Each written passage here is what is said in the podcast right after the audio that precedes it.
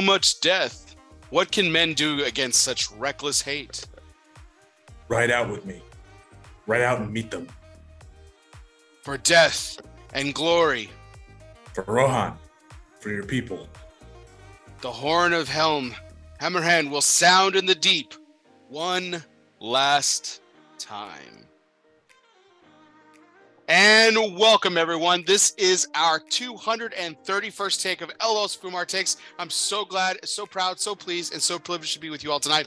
Things are always start off a little bit differently when we do shows like this, but I am so glad that you are here. I'm your host, Barry Duplessis, as always, and I've got a panel of guests tonight to talk about the 20th anniversary of one of cinema's most treasured trilogies. Uh, but we'll be doing the second installment of that. We'll get to all those details in just a few minutes. Uh, but before that, we have to thank our show's sponsors. And uh, tonight's show is sponsored by Drew Estate. Unveiled during Drew Estate's Freestyle Live Special Edition broadcast on September 28th and then sampled at the Kentucky Barn Smoker and Drew Estate presents Savage Feast Blackened Cigars M81 by Drew Estate is now shipping to participating Drew Diplomat Program members in the United States. That's right. The Blackened Cigars M81 by Drew Estate is a dark, bold, and unapologetic collaboration into what Rob, Jonathan, and uh, I believe is the perfect full body cigar, says James Hetfield of Metallica. Yes, that's right, sports fans or music fans. Metallica's James Hetfield partnering up with Drew Estate for the Blackened Cigar M81 by Drew Estate, now shipping to participating Drew Estate Diplomat, Drew Diplomat program members right here in the United States. So get your tail to one and try out an M81. Yes, that was an unfortunate rhyme, but I'm rolling with it anyway. Uh, tonight's guest uh, sponsored by United Cigar. Smoke one today and start living united. This is our 231st take Welcome, gentlemen, Misters Matt Ty, Trip Waldrop, and Sam Spencer. How are we doing tonight? Fantastic. Excited to be here. Always happy to uh to show up on your show, Bear. Uh, I'm I'm thrilled to be back. I'm very excited for tonight's show. Loving every second of it. So grateful to be with you guys and talk about, I mean, nerd stuff. Bring it on. Love it. The huge nerd is in the house, Matt Ty. I was gonna How- say the huge nerd himself. uh, the huge nerd himself. How about that cigar? How about that nerd? How nerd? about that cigar? Matt Ty. Matt, uh, you're the only one affiliated with anything, so I, I feel bad that I didn't give you any pub there. Sorry about that. Matt Ty, Oh, how about that cigar? It ain't nothing, brother. So uh welcome. This is uh this this we I tried uh, I tried in, in vain. I know you had uh you had a, a really good excuse. I believe it was a uh your your wedding anniversary that you couldn't make. We did the fellowship uh last last year. And I wanted to get you on for that, but uh, you weren't able to come on. So I knew when we did the two towers, I had to get you back on. So thankful that you were able to come on, and uh, we're really excited about uh, about uh, going through this and smoking some good cigars, drinking some good beverages, and uh, all that jazz. So, uh, what uh, what are you uh, smoking and drinking on tonight, Matt? We're gonna bump this up a little Well, bit. I know I had this later in the program. because it's the two towers, I thought uh, this immediately entered my head. So I reached in the bottom drawer of my humidor, stuff that's aging, and I got the two count cabinet of the Liga A's from Drew Estate. So I am going to smoke one of the two towers tonight. Maybe the show will be long enough for both of them. We'll see.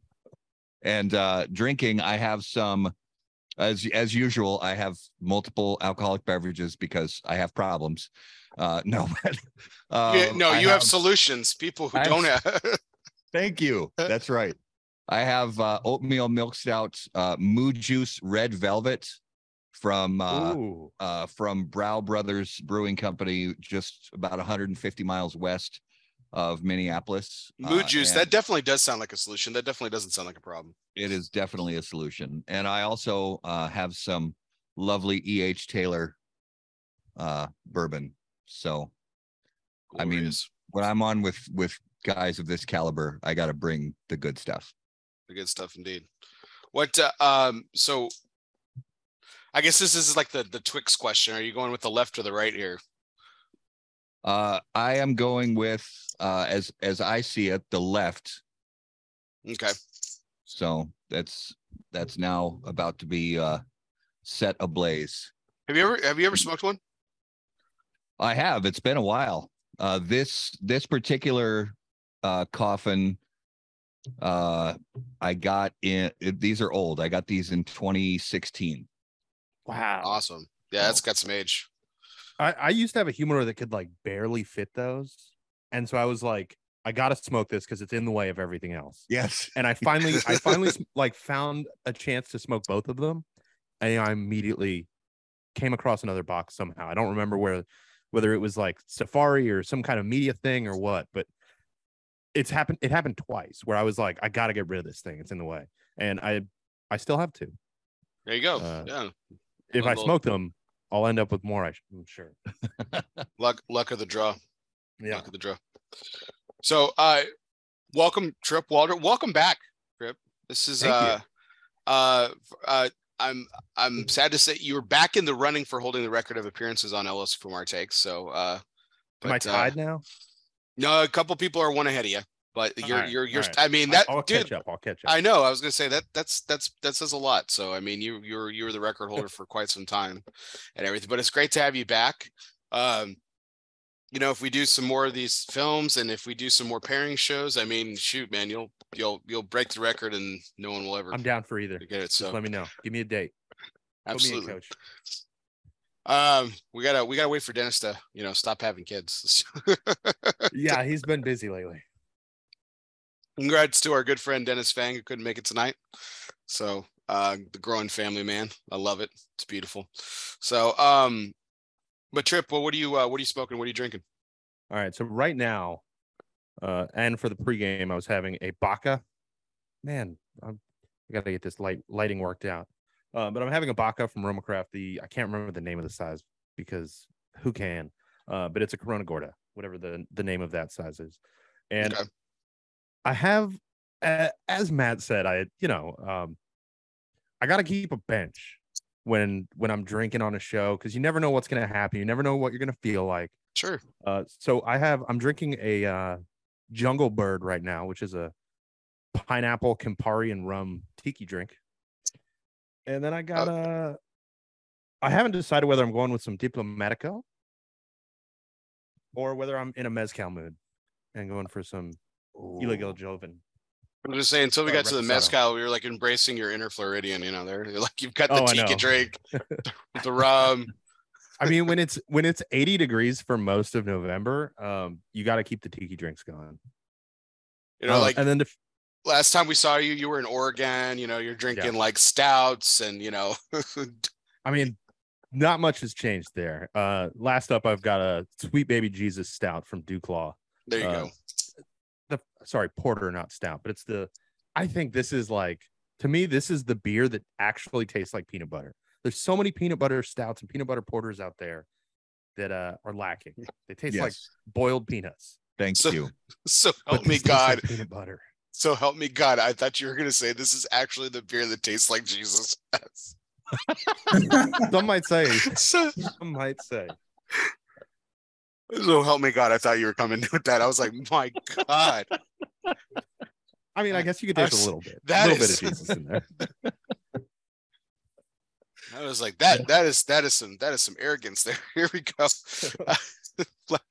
Uh Trip, we're coming back up to you here in just a second. I gotta I need your help with something, but uh, uh that leaves Sam Sam Sam Spencer joining us again. Sam, thank you so much.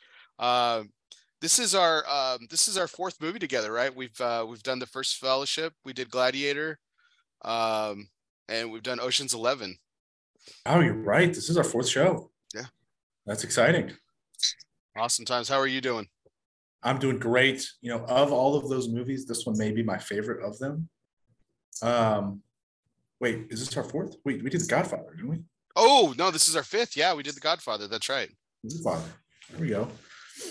Uh, but tonight I'm smoking a Drac Redux to start. Nice. Um, I've got a couple of Tuxlas in my pocket because there's no way this cigar lasts all show because this is the Lord of the Rings Yeah. extended editions we're talking about here. extended editions because you know we're huge nerds.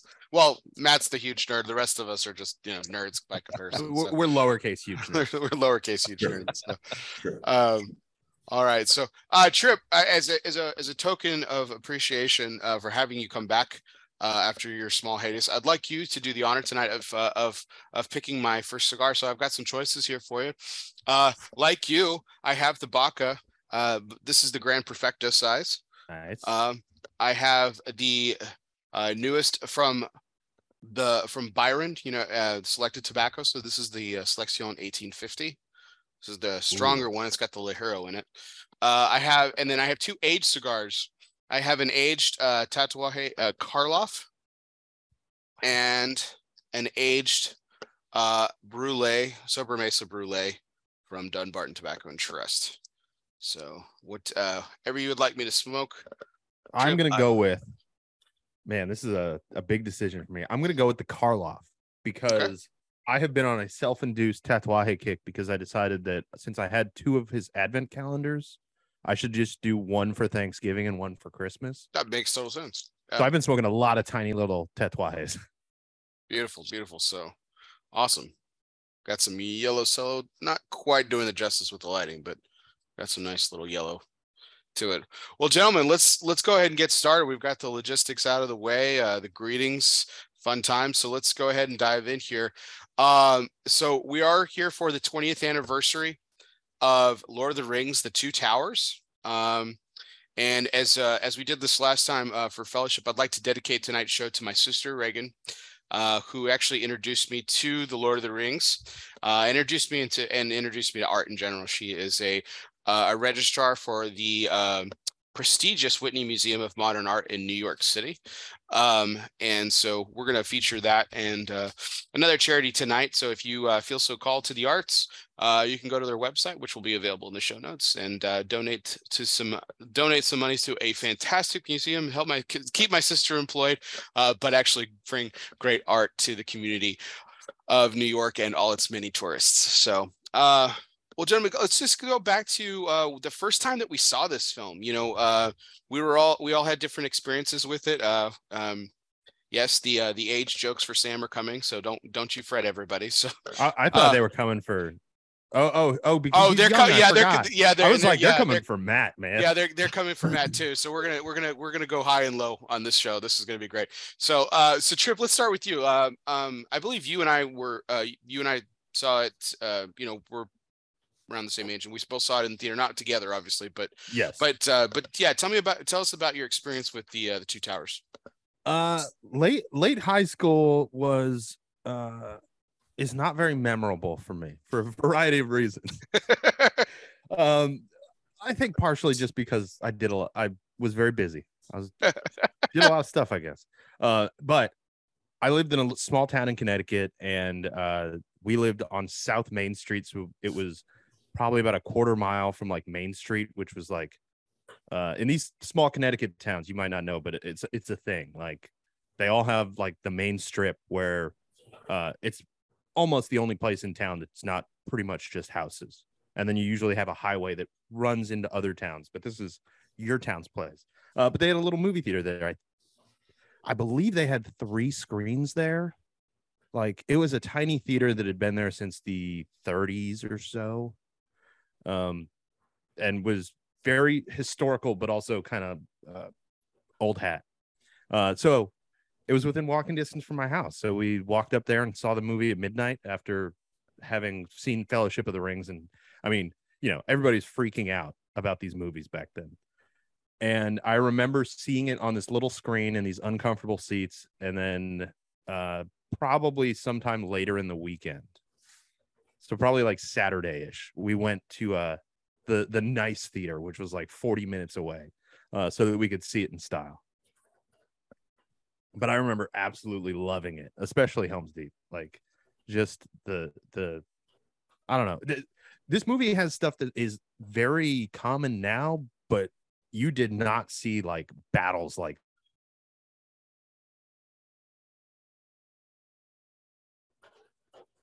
yeah we're i mean we're we're i mean we're up there's i, I imagine we're gonna spend a, quite a bit of time yeah. talking about Helm's Deep, but uh, but yeah, there's some there's some there's some epic firsts I think in this for sure. Oh, yeah. Um, so um, Matt, uh, you were in high school too. Um, even though Obviously. even though you lie about your age. Uh, so uh, Matt's one of our contemporaries as well. So yeah, Matt, what were you busy in high school as well? As, as Trip so eloquently put it. Oh yeah, 2002. I was really busy in high school. I was uh I was I was 31 years old. No, I was yeah, 31 years old. Uh and I was uh my wife and I had a 1-year-old and um yeah, I no, I was not I did not I do not have a high school memories of this movie, but um and and because you know we had a young baby at home. You know i i don't I- i'm i i don't recall exactly but i'm certain we didn't see this you know right away on opening weekend. It was probably week two or week three that we went to the theater to see it. And you know movies like this my wife goes to humor me. Uh she enjoys them but it's not really her it's not really her wheelhouse. So you know she would go to humor me to go to lord of the rings or star wars that kind of thing. Um and but this this movie really um i mean appropriately so really took the journey to the next level. The scale of this film is absolutely epic in every way. I mean the scale of of the fellowship was great but it really just set the stage. The scale of the two towers film is is still even 20 years later it's massive in scale it's massive in every way from the sets to the the amount of extras to to the battles like like trip mentioned the battle scenes were were uh, still are some of the most mind-boggling uh battle scenes ever put to film. And there's there's heart and there's and there's laughs and there's there's great battles and there's great phenomenal acting and music and it's I, I absolutely love everything about this this part of the trilogy I'm going to ask this question of you, Matt, because I'm also going to ask it to Sam too, because I think the perspectives are like all kidding aside about my jokes about your age. Like, like this was, I mean, you had a, you had a whole childhood of watching films, you know, that were, you know, quote unquote op- epic over the years and everything. And then you get to adulthood and then you see like, like you were describing, you see something like this, right? That, that kind of transcends the screen in a lot of ways mm, because Yeah. you know like you like you read the books when you were a kid and and that had been a time like you had said or you had read the hobbit rather but to see to see that kind of world come to come to life. I know there was a there was an initial one so this wasn't like the our first introduction to it but the grandness of it right? Like yeah. Like how how did that affect your movie going experience um in like in reflection like looking at all the movies you had seen in the past but also going forward for the next 20 years? Well, honestly, I think I think it raised my expectations. And you already mentioned uh, another film that that you had talked about on on your show before, and that's Gladiator. And that that film came, uh, what was it, 2000? The Gladiator came Yeah. out, yeah, Yeah. we did and the scale of that film really did. You know, it's like it's like Die Hard and Lethal Weapon did for shoot 'em up action movies in the 80s. They they they they placed a higher expectation. The viewers had higher expectations because of the level that those movies went to as far as scale and and just overall bombastity.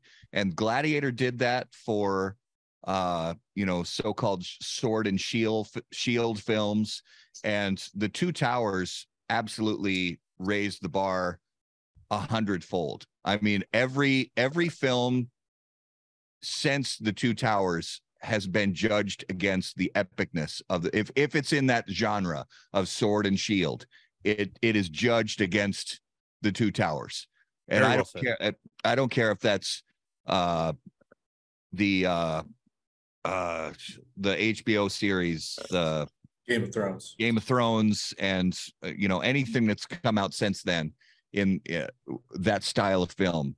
It it is it is placed next to the Two Towers to see how it stands up, and Two Towers still stands up to almost every other film of that genre, even twenty years later. Yeah, there's like there's definitely some stuff I want to like peel back and dive into there because like I have some similar feelings. But Sam, like, so Sam, um, uh, you know, I Matt, I guess took you with his Sunday school class to go see this in theaters when you were, you know, in preschool. But um, but all kidding aside, how- okay, we've done this a number of times now. Like, so you were you were six when this came out, right? Five or six? Five or six, depending on what time of year it was. I- December. So December, yeah. Yeah, So I was I was six. So, so and you, but you started. I remember you watched The Fellowship when you were seven. So like, so you you did you, and then what happened that or or but you watched them out of order. I can't remember. Uh, Help me out here. I watched them out of order. I don't exactly remember how old I was. Maybe like sixth grade, fifth grade, something like something in there. You know, you don't catch all the nuances of the film when you're that Sure. young movie for the first time. But I watched Two Towers first because the cousin I was with wanted to watch Two Towers. I'm like, okay, sure, this looks cool. No context whatsoever. I was given no background knowledge. Watched it three hours later, I'm sitting there like, that was the greatest movie I've ever seen in my life. After watching, you know, the Battle of Helm's Deep, what sixth grader is not going to be? Mhm. That was the greatest thing ever. Right.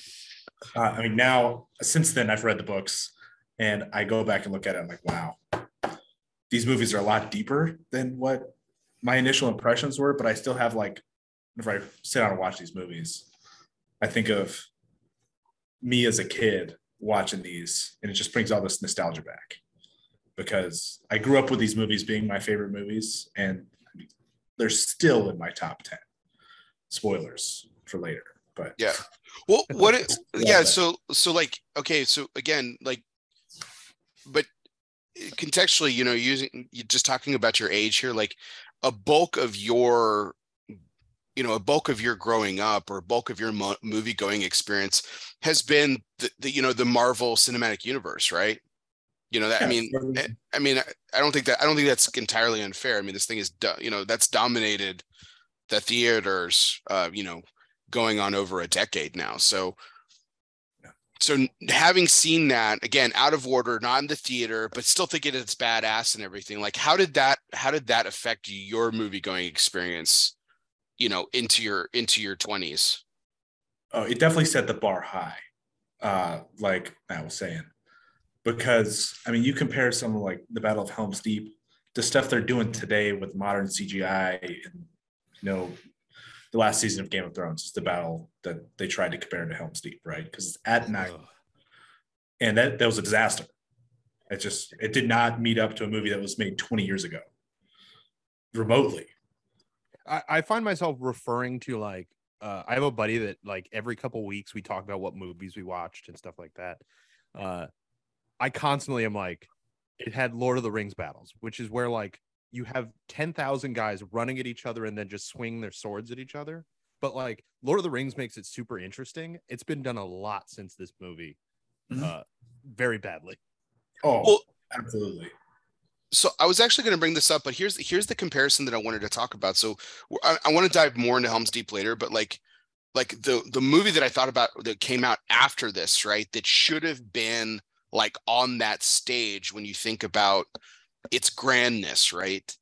Um, but it still doesn't compare, and I don't know what it what it is or what's wrong with it. Was Troy,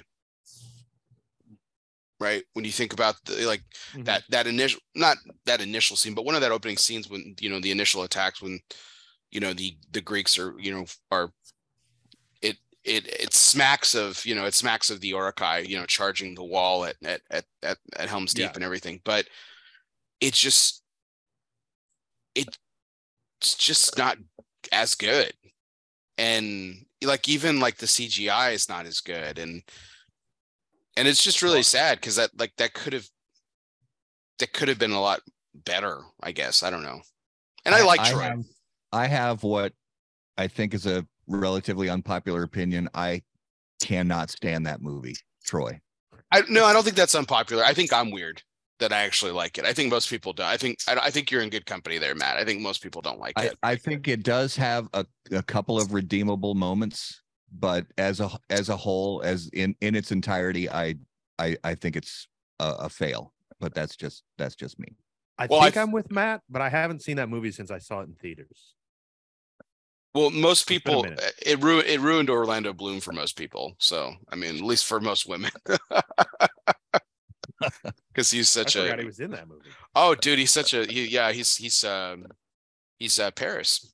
Yeah. Mhm. I And don't he think and the role the role and- of Paris is not going to do wonders for anybody in that. yeah, Yeah. I, I mean, dude, bravo to him. And and he dude, he's he played a spineless piece of shit with the best of them, dude. I gotta tell you.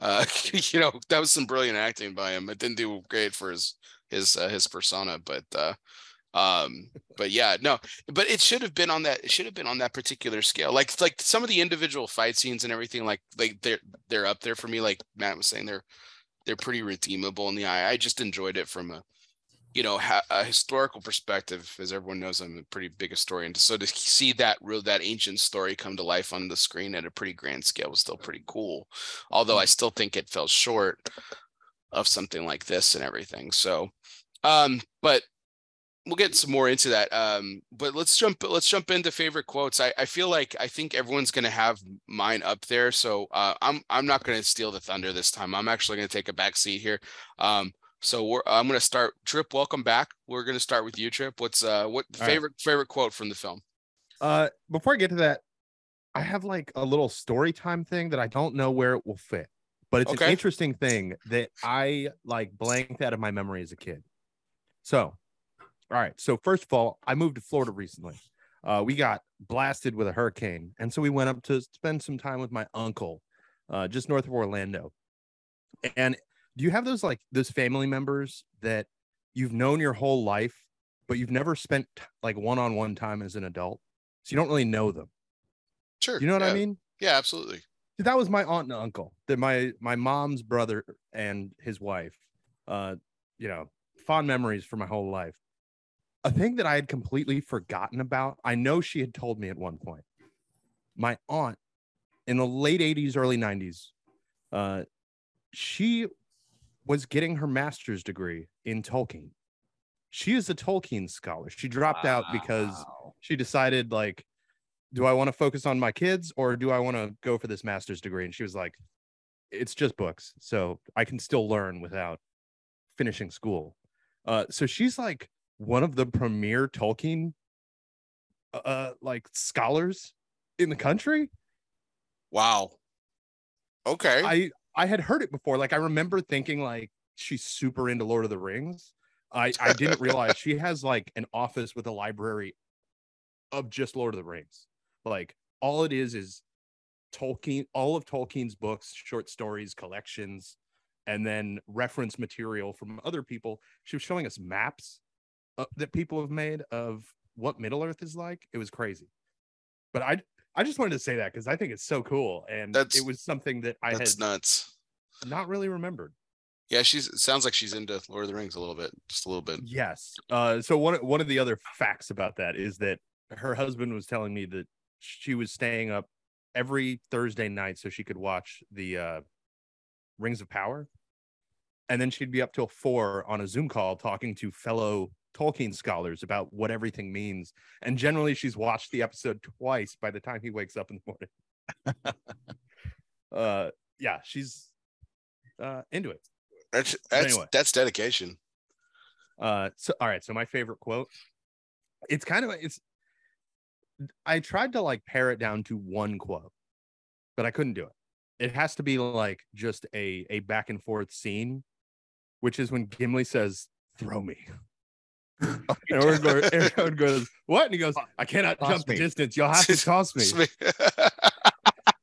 don't tell the elf. Don't tell the elf. Hmm. Don't tell the elf is going to be my one quote, but it doesn't really work without the the toss me part. yeah yeah not a single word like just Yeah.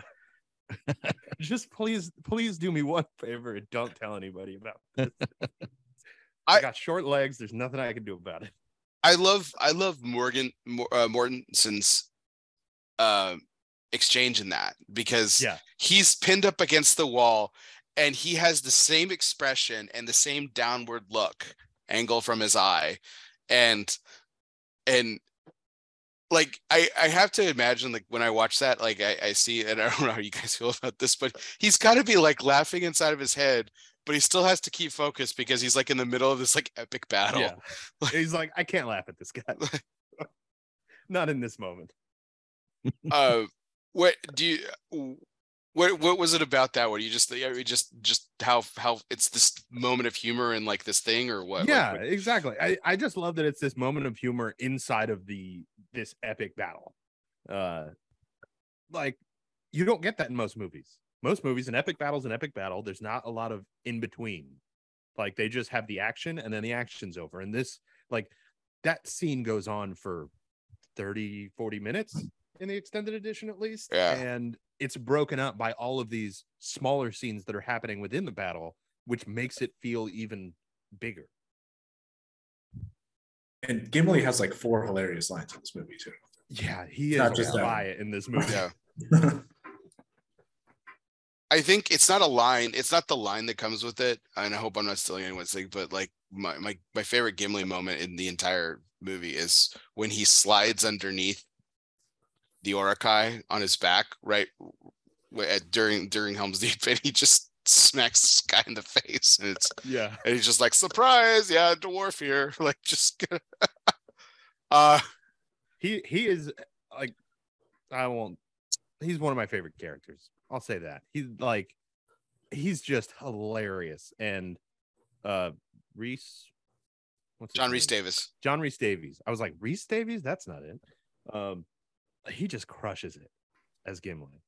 I couldn't imagine anybody else as him. he's also the voice for Treebeard Yeah, I, I read that just today and was not super surprised, but uh surprised at the same time. Like it was like, yeah, that kind of makes sense. So, um, Matt, what uh, what about you? What was your favorite line? Favorite quote? Well, mine is one of the some people consider it one of the sappy ones, but I consider it really meaningful when when Sam looks at Frodo and he's talking about the stories that define us and he says because there's some good in the world and it's worth fighting for. You know, he's and it's it, it's sappy as it may be, it's it's it's truly meaningful. And uh it gets me every time, not gonna lie, every single time. Yeah, that whole monologue is like, Yeah. fantastic. That Yeah. Sam does when they're like going over like Helm's Deep and Isengard while he's speaking. That's just Yeah. Yeah. fantastic. So powerful. because it's it's it's another one of those moments where Frodo is, you know, he's because Frodo's got a big weight to carry and he's so beaten down at this point, and it's an it's another one of those times where Sam brings him out of it, and and Sam is that uh encouragement, that encouraging voice that uh um tells Frodo what he needs to hear to get back in the fight. Dude, this is this is my huge hot take about this. And it's like I, in the moment of watching Lord of the Rings, I really don't get much out of his character, Sam Samwise Gamgee. Like I just don't. Like it's just I was gonna wait for this, but Sam sucks. Yeah. Um, but, but like when you look at it, when you look at it from like the, the, the lens that we're looking through tonight, and like when you when you nerd out it and nerd out about it and you look at it in retrospect and everything, like he like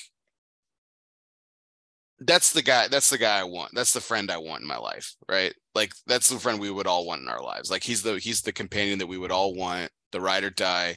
He's the the voice of reason he's the you know he's the engine that keeps the the the the train going i mean so many metaphors can be used about this guy like that it, it like and you look at him through a retrospective lens it I, I appreciate him a lot more but like in the moment of being entertained and watching the film like Dude, he, Yeah. he spends half the movie being just a total dick to Smeagol.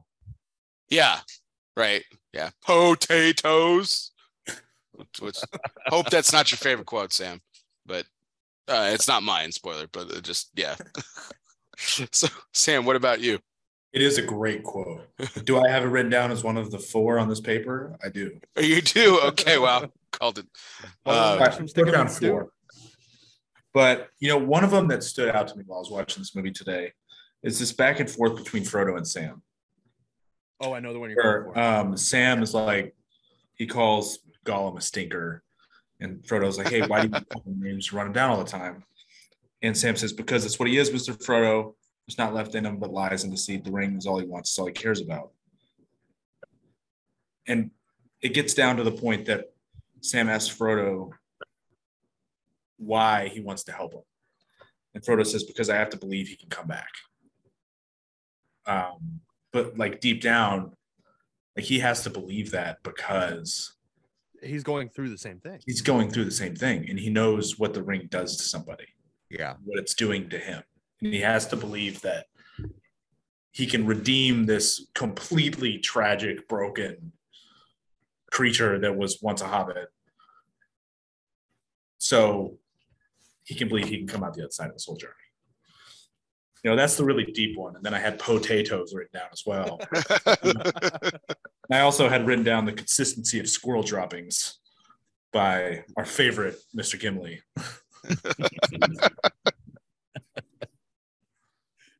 There's a um I love speaking of Gimli, I love the uh I love his uh his storytelling in the extended cut when they're on they're on their way to Helm's Deep and he's talking about the myth of of dwarf women.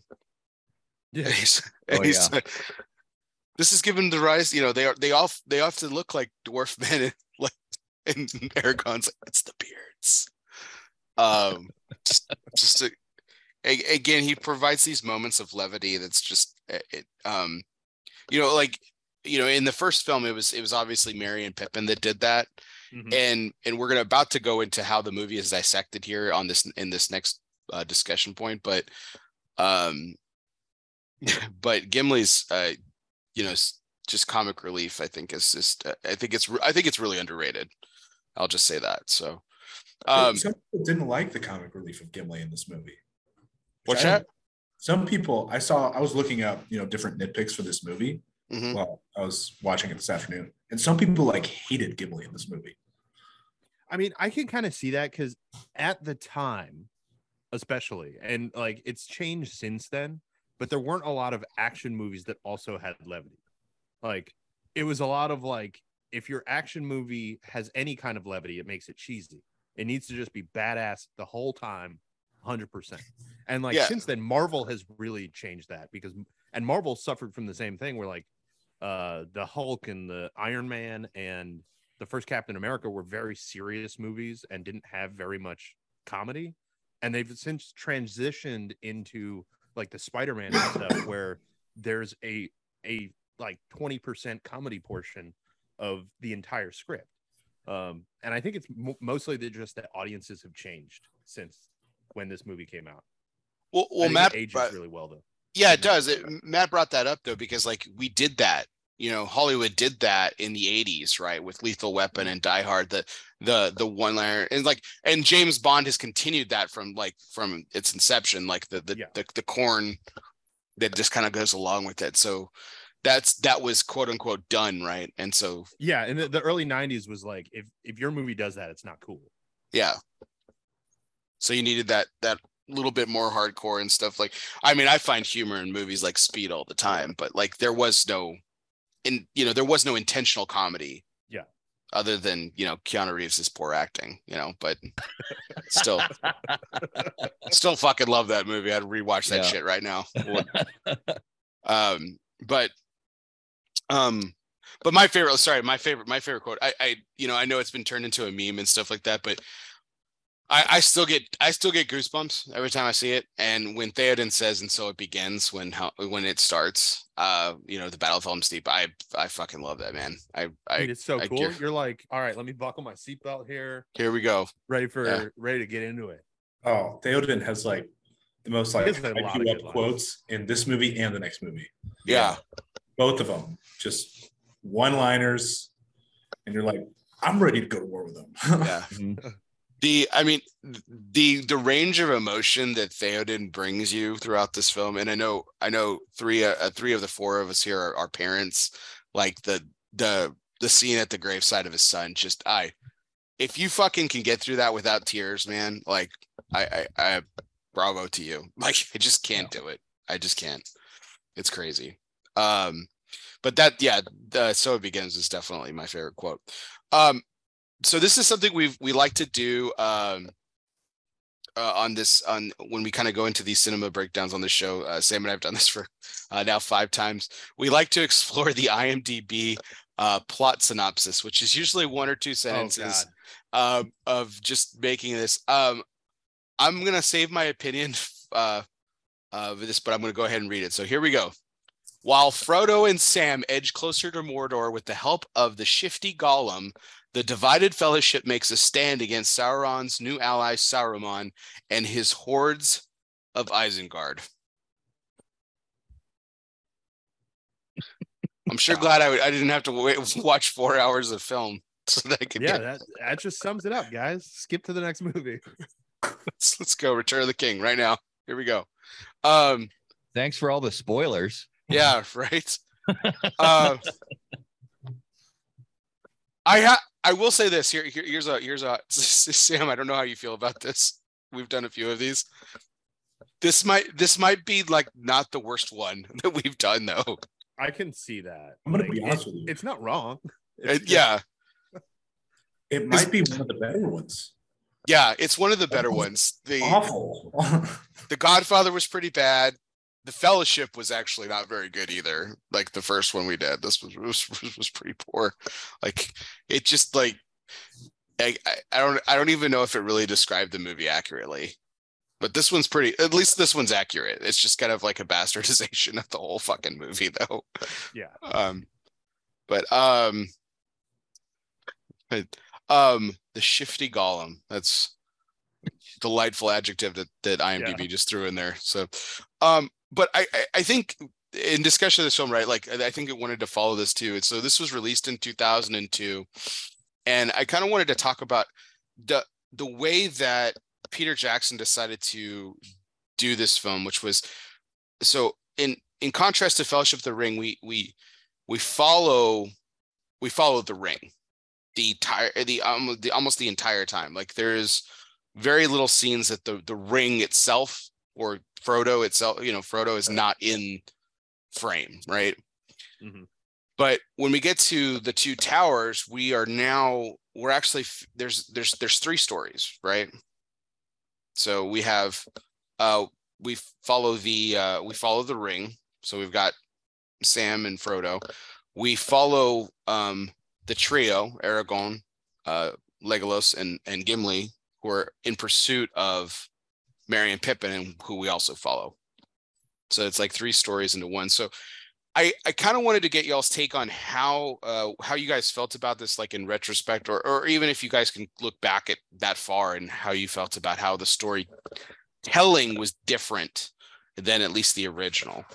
So um, you know, Matt, I'll I'll start with you. Like what what did you uh what were I mean, did you think about it just right now when I brought it up or or have you thought about it uh No, no, I've thought about it before, and it's it's. I think in the context of, you know, you look at when they're putting these films together, and if they were to be true to the literature, the each of these movies would be nine hours long, so they have to make choices, and I think they did a great job with this movie because they they transitioned from each of those, um, you know, vignettes really effectively. I think they did a great job transitioning from one story to another. And the fact that in the end, the stories really, I mean, Frodo and Sam are on their own. So that that's that's the one. But but you know, as, as far as um you know, the other two stories, there's there's some there's some resolution there that is nice to get because the journey's not over at the end of this film. As we know, there's another chapter to the story after this. So um, I think they did a great job at keeping this concise while still keeping us engaged in all three of those storylines. Did okay, I'm gonna get someone one of the, someone else's opinion here, and then I want to ask this question. So so so Sam, what about you? Like the way that it was broken. Trip, I want to hear your thoughts on this too, but I want to I want to ask a question after I we get Sam's take on it. Like the way it's broken up and how it's different. Now you saw this first. This is my point. This is why I wanted to come to you on this. So you that's like you said, no context, nothing. You're thrust into this world. You loved it.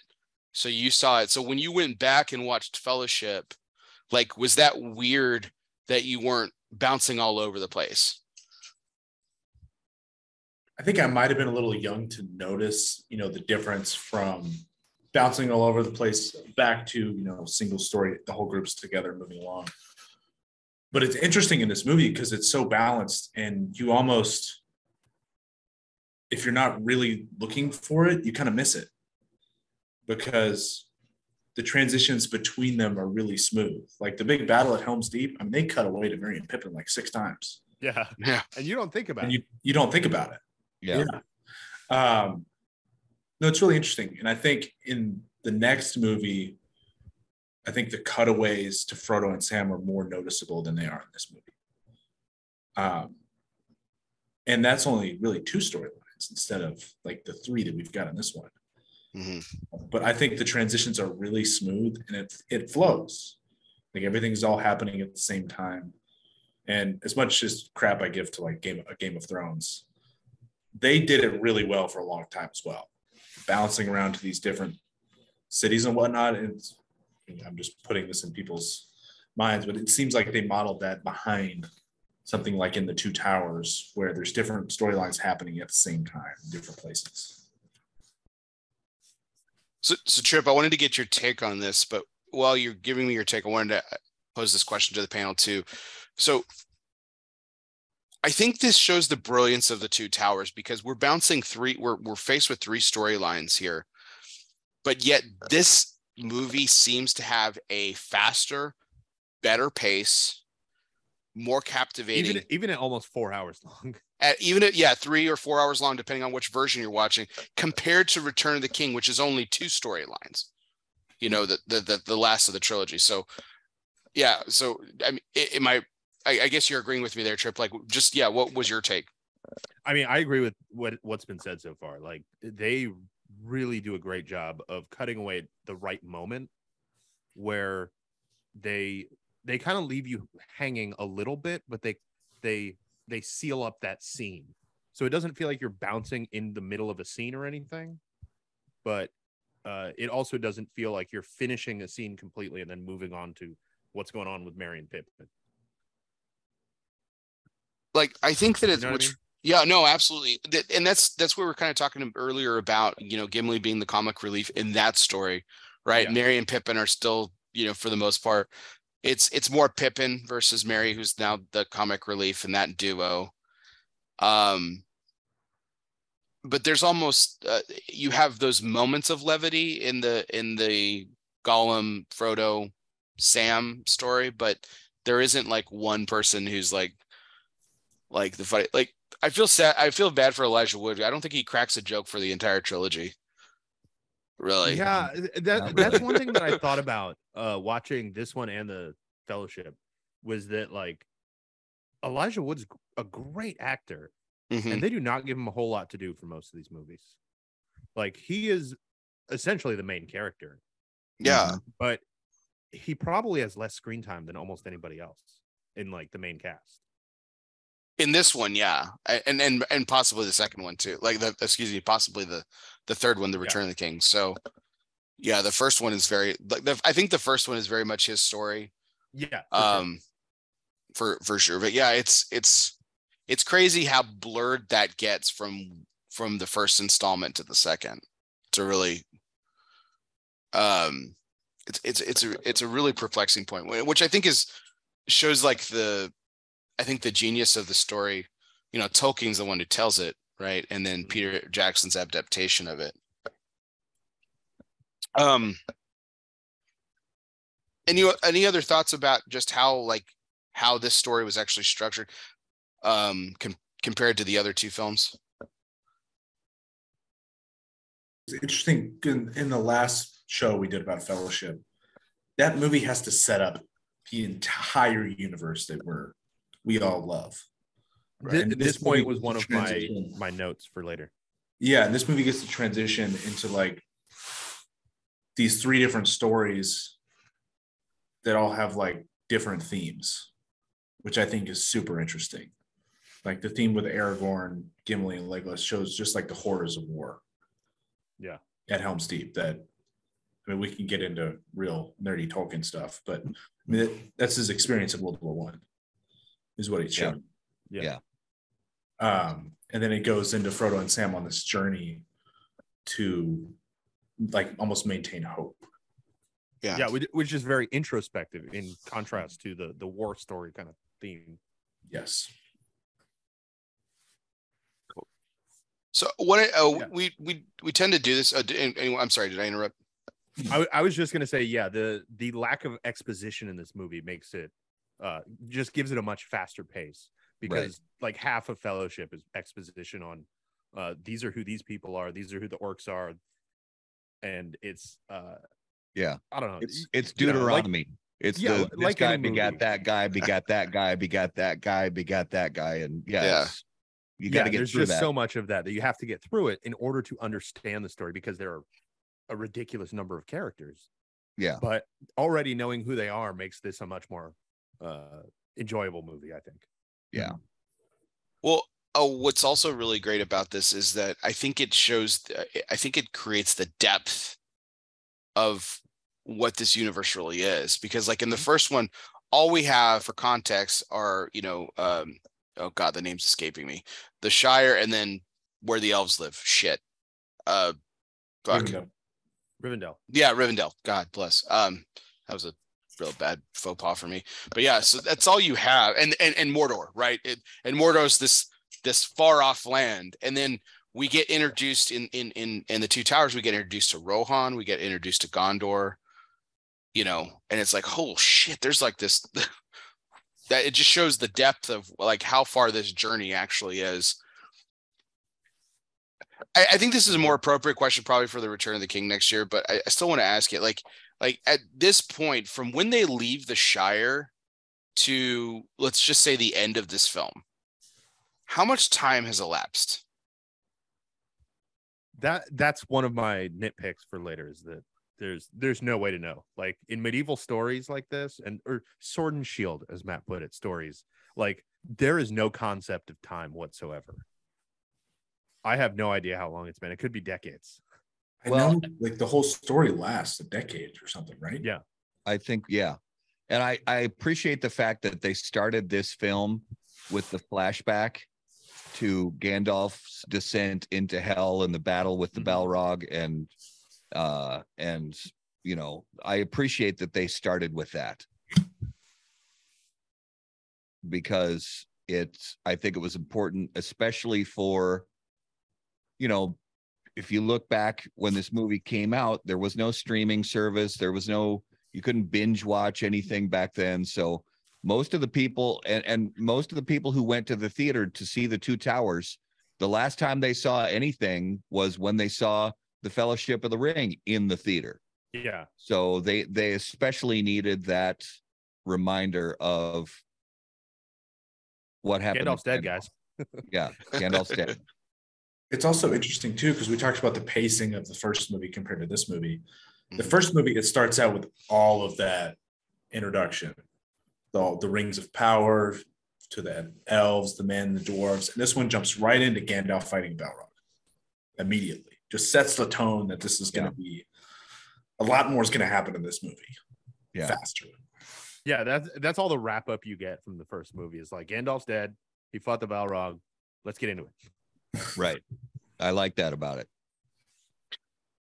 the um it's interesting that you characterized it as as, as hell um because i mean I mean, obviously there's so many religious undertones you know in, in both tolkien cs lewis those contemporary writers of the day you know like there's a lot of religious undertones to it so be um so i mean matt you brought it up so i'll just dive into it right now i mean are, like the resurrection of gandalf like do you do we is is that are we comparing that to Christ? Is that is that the comparison that we're doing?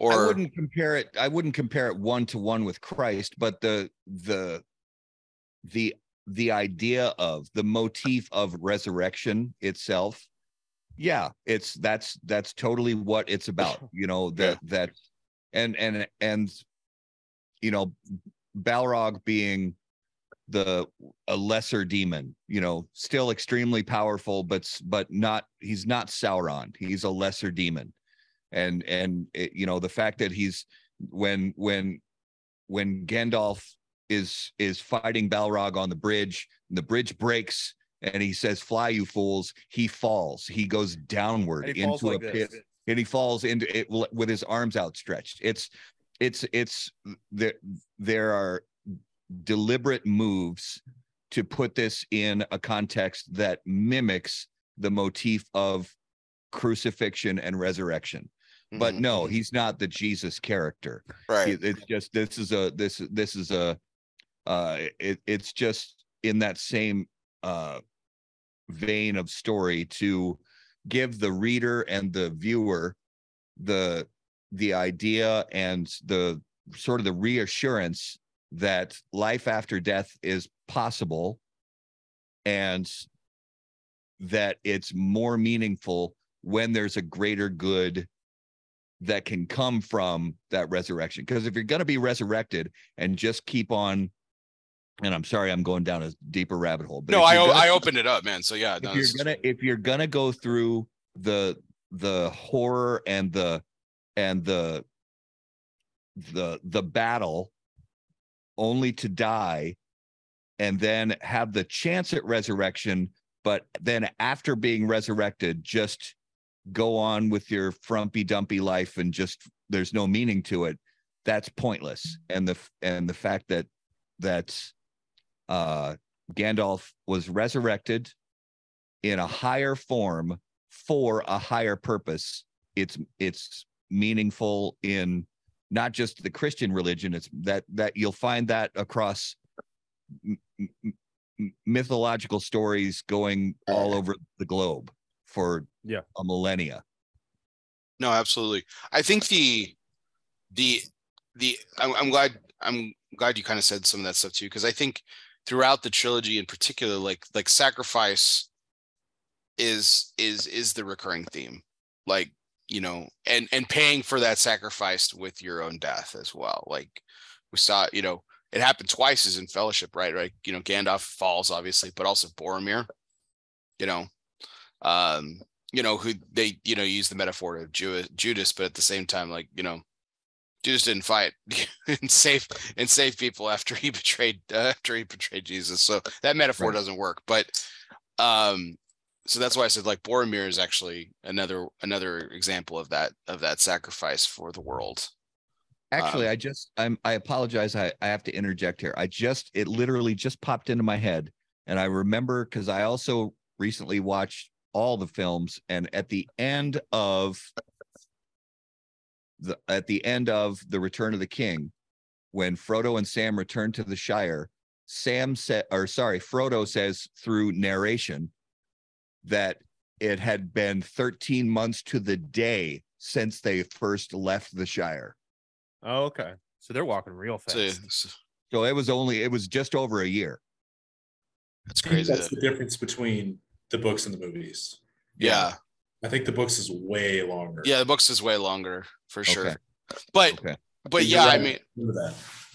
But I but that I remember you're right. I do remember that that they tied it up in a bow and I remember thinking, yeah, that had to have been that long just cuz like it just seemed to it just seemed to go on for you know just forever and stuff. I mean, but you could also have said like, oh, this took a couple of weeks, a month, you know, and that wouldn't have been terribly out of yeah, terribly- th- that's what I meant is that it's it's not that there's no measure of time. It's that you don't have any concept of it. Like they Yeah. don't really give you markers in most of these stories where they're like, man, those, you know, 10 days ago when we fought those orcs was wild. Yeah, they yeah, Yeah. they they almost never do it. It's like, oh, that's three days ride, with the exception of when they leave the Shire to get to the the tavern. Yes.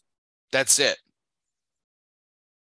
That's the only, and then um, when in this movie, when Gandalf says on the fifth day, Look at first dawn, you look look to the east, and that's it. Which I was really, Oh, yeah, I forgot about that one. which I was surprised that it was only five days.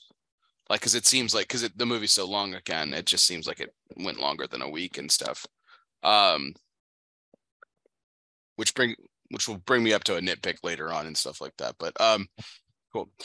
All right, before we dive into the uh, the the delightful and this this time it's actually going to be short unfortunately short oscar segment for this particular film.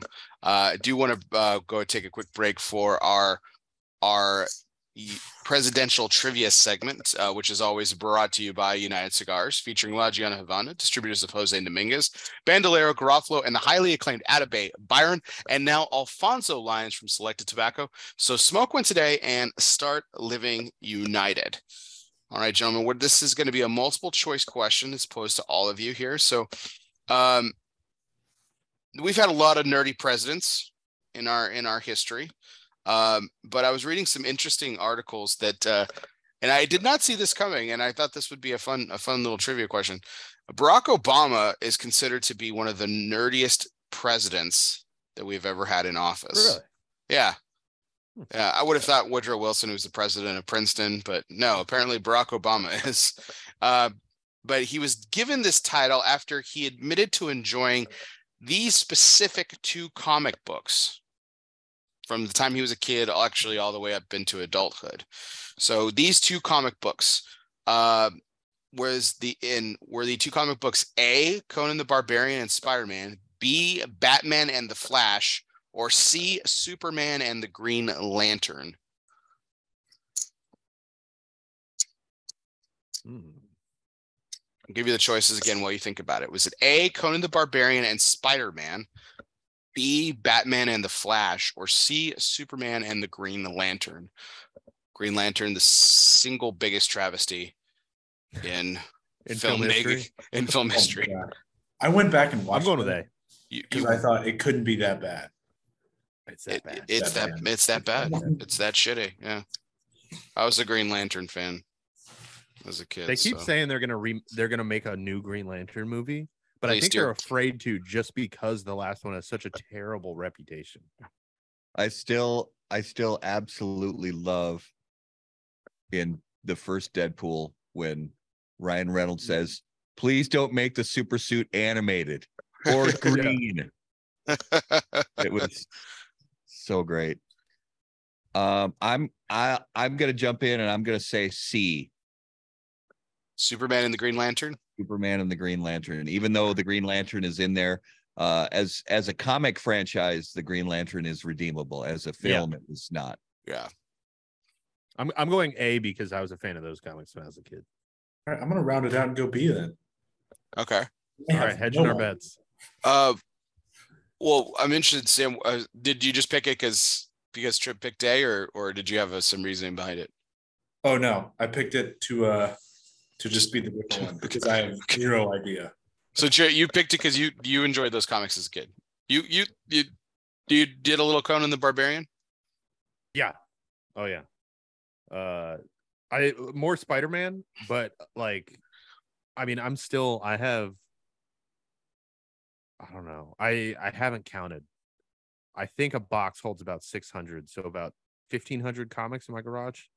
Wow. Jeez, Like that's- a, a lot of comics. I I I've, I have read and still read a lot of comics. were you were you into comics, Matt? Um, a little bit, not too much. Uh, Not not my- 1500 in your garage. not into no, it.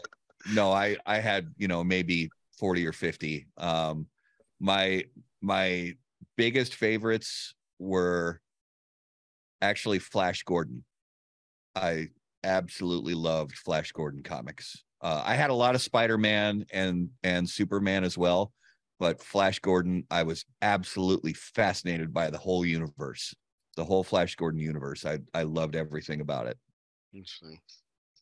Sam, what about you? Uh, comics kind of faded until they started be coming back. You know, in, in the in the cinema world. But did you do comics as a kid?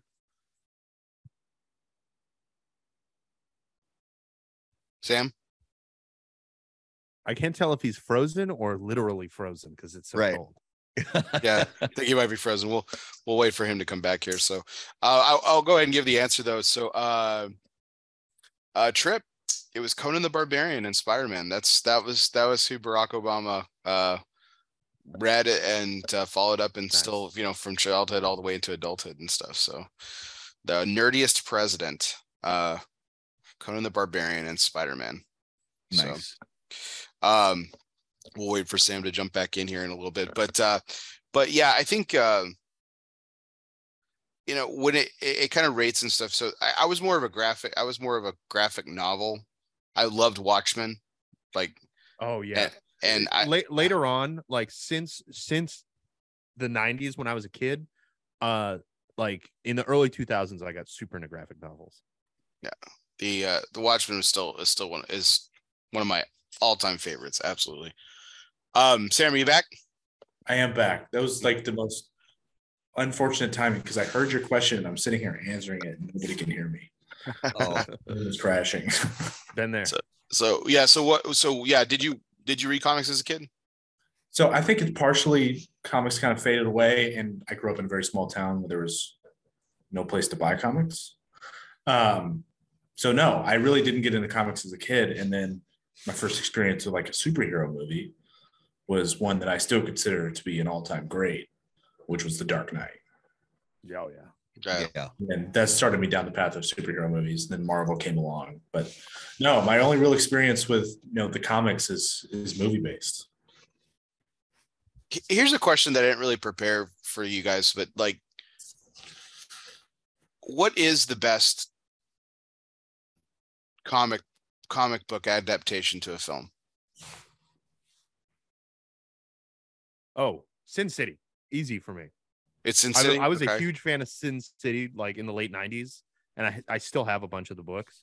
But like that movie, for better or for worse, absolutely nails Sin City. It's really good. It's really good. Um, I'm meant- gonna go with I'm gonna go with 300 So three- Oh, that's so- another so- good- so, yeah, another uh, Frank Miller, good one. Yeah. because it is, and I didn't. I actually didn't get my hands on a hard copy of the graphic novel until after I saw the movie, me too. and it's precise. I mean, it's scary how precise for that panel. film is. Yeah. It is panel for like trips. It's panel for panel. It's right on the money. That's nuts. See, I loved I loved Watchmen. Watchmen was pretty damn precise as well, which was really cool. Um, to see that kind of come to life and everything. Is it? Uh, I don't want to answer for you, Sam, but you you mentioned the Dark Knight, so I just wanted to. That's why I posed the question. to me, it has to be the Dark Knight. I I think that's my only context is superhero movies because I haven't read the comics. I mean, I think that is the greatest superhero movie, if at minimum I've ever seen in the last 20 years. Um, I don't think Marvel can do it because Marvel's got this intricate web of movies that go together. I think as a Yeah. standalone movie, it's unbelievable. You don't even have to watch the first Batman movie to think that movie's unbelievable hmm um, from a from a historical perspective, I'm sorry, I have some real issues with 300, but it is based on a graphic. It's not based on actually what I, happened. I agree. His and I I'm also it's it's ironic too because I'm very I'm a big stickler when it comes to historical accuracy accuracy in in movies. I it drives me batshit crazy when they get things wrong, and but this one I I I let slide because the film is based on the graphic novel, not based on the history books, which are vastly different than Yeah. yeah, than the story in the in the film. it's like it's the movie based on the graphic novel based on Greek propaganda. exactly, exactly. I I um I love how none of us picked a, uni- uh, a Marvel film. That's that's hilarious. Um, I mean, I love the Marvel movies, but they are not comic accurate. yeah. I I mean, Oh, I I am I did want to give my uh like just a nod to History of Violence, also starring Viggo Mortensen. Oh yes. oh, that's right. Yeah. Fantastic graphic novel that thematically is very similar. Like uh 300 and Sin City are visually the comic book. Uh History of Violence isn't, but thematically it, it really follows the story and is Yeah. great in It's both true. mediums. Um, it's interesting, Matt, that you brought up 300 because I was listening to a podcast episode uh, in preparation for tonight's show uh, about um, about the two towers, and it was basically an example of what I wanted not tonight not to be because uh, it was just bad. uh, but one of them, I mean, they brought up an in, they brought up an interesting comparison, and I was with it until they just started being wrong, which was just just killed it for me. Because they're like, you know, like I they're they're talking about Tolkien and how he brings a lot, and we're going to talk about this more here in a little bit, but at that we'll we'll bring this theme up here. How he brings in themes from you know modern day history, but he also goes back in his storytelling. And Helm's Deep is is the story of 300, right? You know, it's the yeah. the the 300, and he says, yeah, and that's the even the and the, this podcast is where it was inaccurate. It's like, yeah, it's even right because it was like 300 versus 10,000. Like that's the number of that was the number of uh, Persians in in Xerxes' army. I was like, mm. Jesus um, Christ, man, that's that's not even fucking close at all. I'm doing my history book titled 300 by Frank Miller. Um, yeah. I'm like, that's that's not even close. Oh Jesus! Oh God! It was just so. I would. I I I I turned it off at that point. I just like, oh, I'm okay. I'm done, kids. And they, I mean, they were there were a couple of kids, and they they had some really good points. Like I thought it was, I thought it was a very observant of them to bring up that observation, but then when they were completely wrong about it. And so, if I can give a quick plug, totally, and this is it's a YouTube channel that the guy breaks down movies specifically for their historic accuracy. It's called History Buffs. And he goes through movies bit by bit and picks out what is accurate and what is not. And it's a fantastic channel. I highly recommend it on YouTube. It's called History Buffs. I'm gonna check it out. Um Jay Davis mentions a series called Sandman, which is a great adaptation oh, yeah. from graphic novels. I never so. read the graphic novels. I listened to the audiobook and I read the novel a long time ago, but I never read the the graphic novels of that. Awesome. Um Cool, cool. Well, that was our presidential trivia segment sponsored by United Cigars, uh, featuring La Gianna Havana, distributors of Jose Dominguez, Bandolero, Garofalo, and the highly acclaimed Atabey, Byron, and now Alfonso lines from Selected Tobacco. Smoke one today and start living united. Uh, so we want to jump back here into Lord of the Rings, and um, this was this was real bummer for me because I was pretty pretty sad on a couple of fronts, and we won't do it. We normally do a huge deep dive on the Oscars, but there's not much to do on this one, believe it or not. Uh, it was only nominated, only, but it was only nominated for six Oscars. Oh, is that all? Yeah. Um, so it was nominated for best sound editing, best visual effects, best picture, best art direction, set decoration, best film editing, and best sound. Um, it won only two. It only won two Oscars, um, which you guys know. Best from, sound and what was the other one? Best visual effects, which totally tracks. I mean, eh, that one is hands down like this movie. I mean, the first Fellowship of the Ring did a lot of like brand new and it, it mixed cutting edge with classic film techniques. And this one went to the next level of like they have at the time every single visual effects technique that existed like from matte paintings to stop motion to miniatures to CGI. Everything is in this movie. Well, and that's something that we talked about. The three of us talked about on the in the first one, right?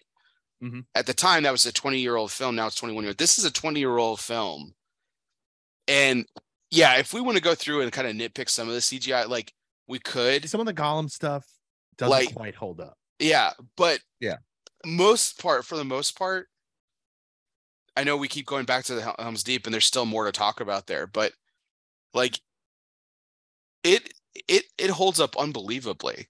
Like the Matt, only nitpick I found, like I have an eye for visual effects where like I pick it apart in my head. The only nitpick I have is the guys climbing the ladders. When they had the Uruk-hai climbing ladders, it was yeah. like the uh I don't know, the the lighting on them just was not right and the animation was weird and it took me out of it a little bit. But other than that, it's like flawless. It's crazy, right? I mean, this, but that was 20 years ago. Right. Yeah. Yeah, think about think about computing technology today. I think know. about the computers you have on your desk. Think about, you know, if you have a really fancy, awesome computer, think about the computing power that thing has. And then think about 20 years ago, the computing power they had that they were able to do this. And not to mention the fact that this film was pioneering into like super high level motion capture. Now they call it performance capture, but that Yeah. back then they still called it motion capture. Stuff Andy Serkis did as Gollum, and the and that they were they pioneered and and really started dialing in the technology of motion capture. I read that this was literally the first performance capture movie. I think see. it might have been. Yeah, I think Like, that's right. They they basically brought Andy Serkis in to be the voice of Smeagol, and he was like, "Let me just perform it." And they came up with the technology and you you know leveraged what they already had to build performance capture for him so that he could perform it. And like you can see it in the movie. Like Yeah. when you see Smeagol's face right up in the camera, you see Andy Serkis behind the eyes. It's crazy. Totally.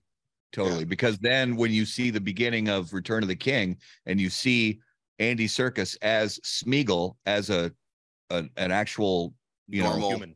normal, Well, yeah. You, it looks you're like that's Gollum. That's mm-hmm. Gollum. That's the that's the guy that's gonna turn into Gollum. Well, So and it's- he made a career out of performance capture. Oh, and, yeah. like he's still King- the, the King top, Kong. Yeah. the top of the uh the industry of performance capture. He is the gold standard. Absolutely.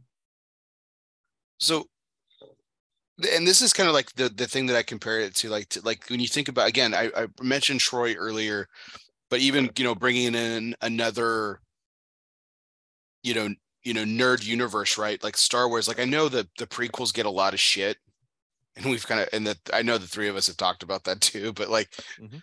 I'm still like a Phantom Menace fan. But if you wa- if if I go back and watch Phantom Menace now, which is 20 years old too, which is crazy, over 20 years old, 23 years old, and it's like, I mean that, like these are.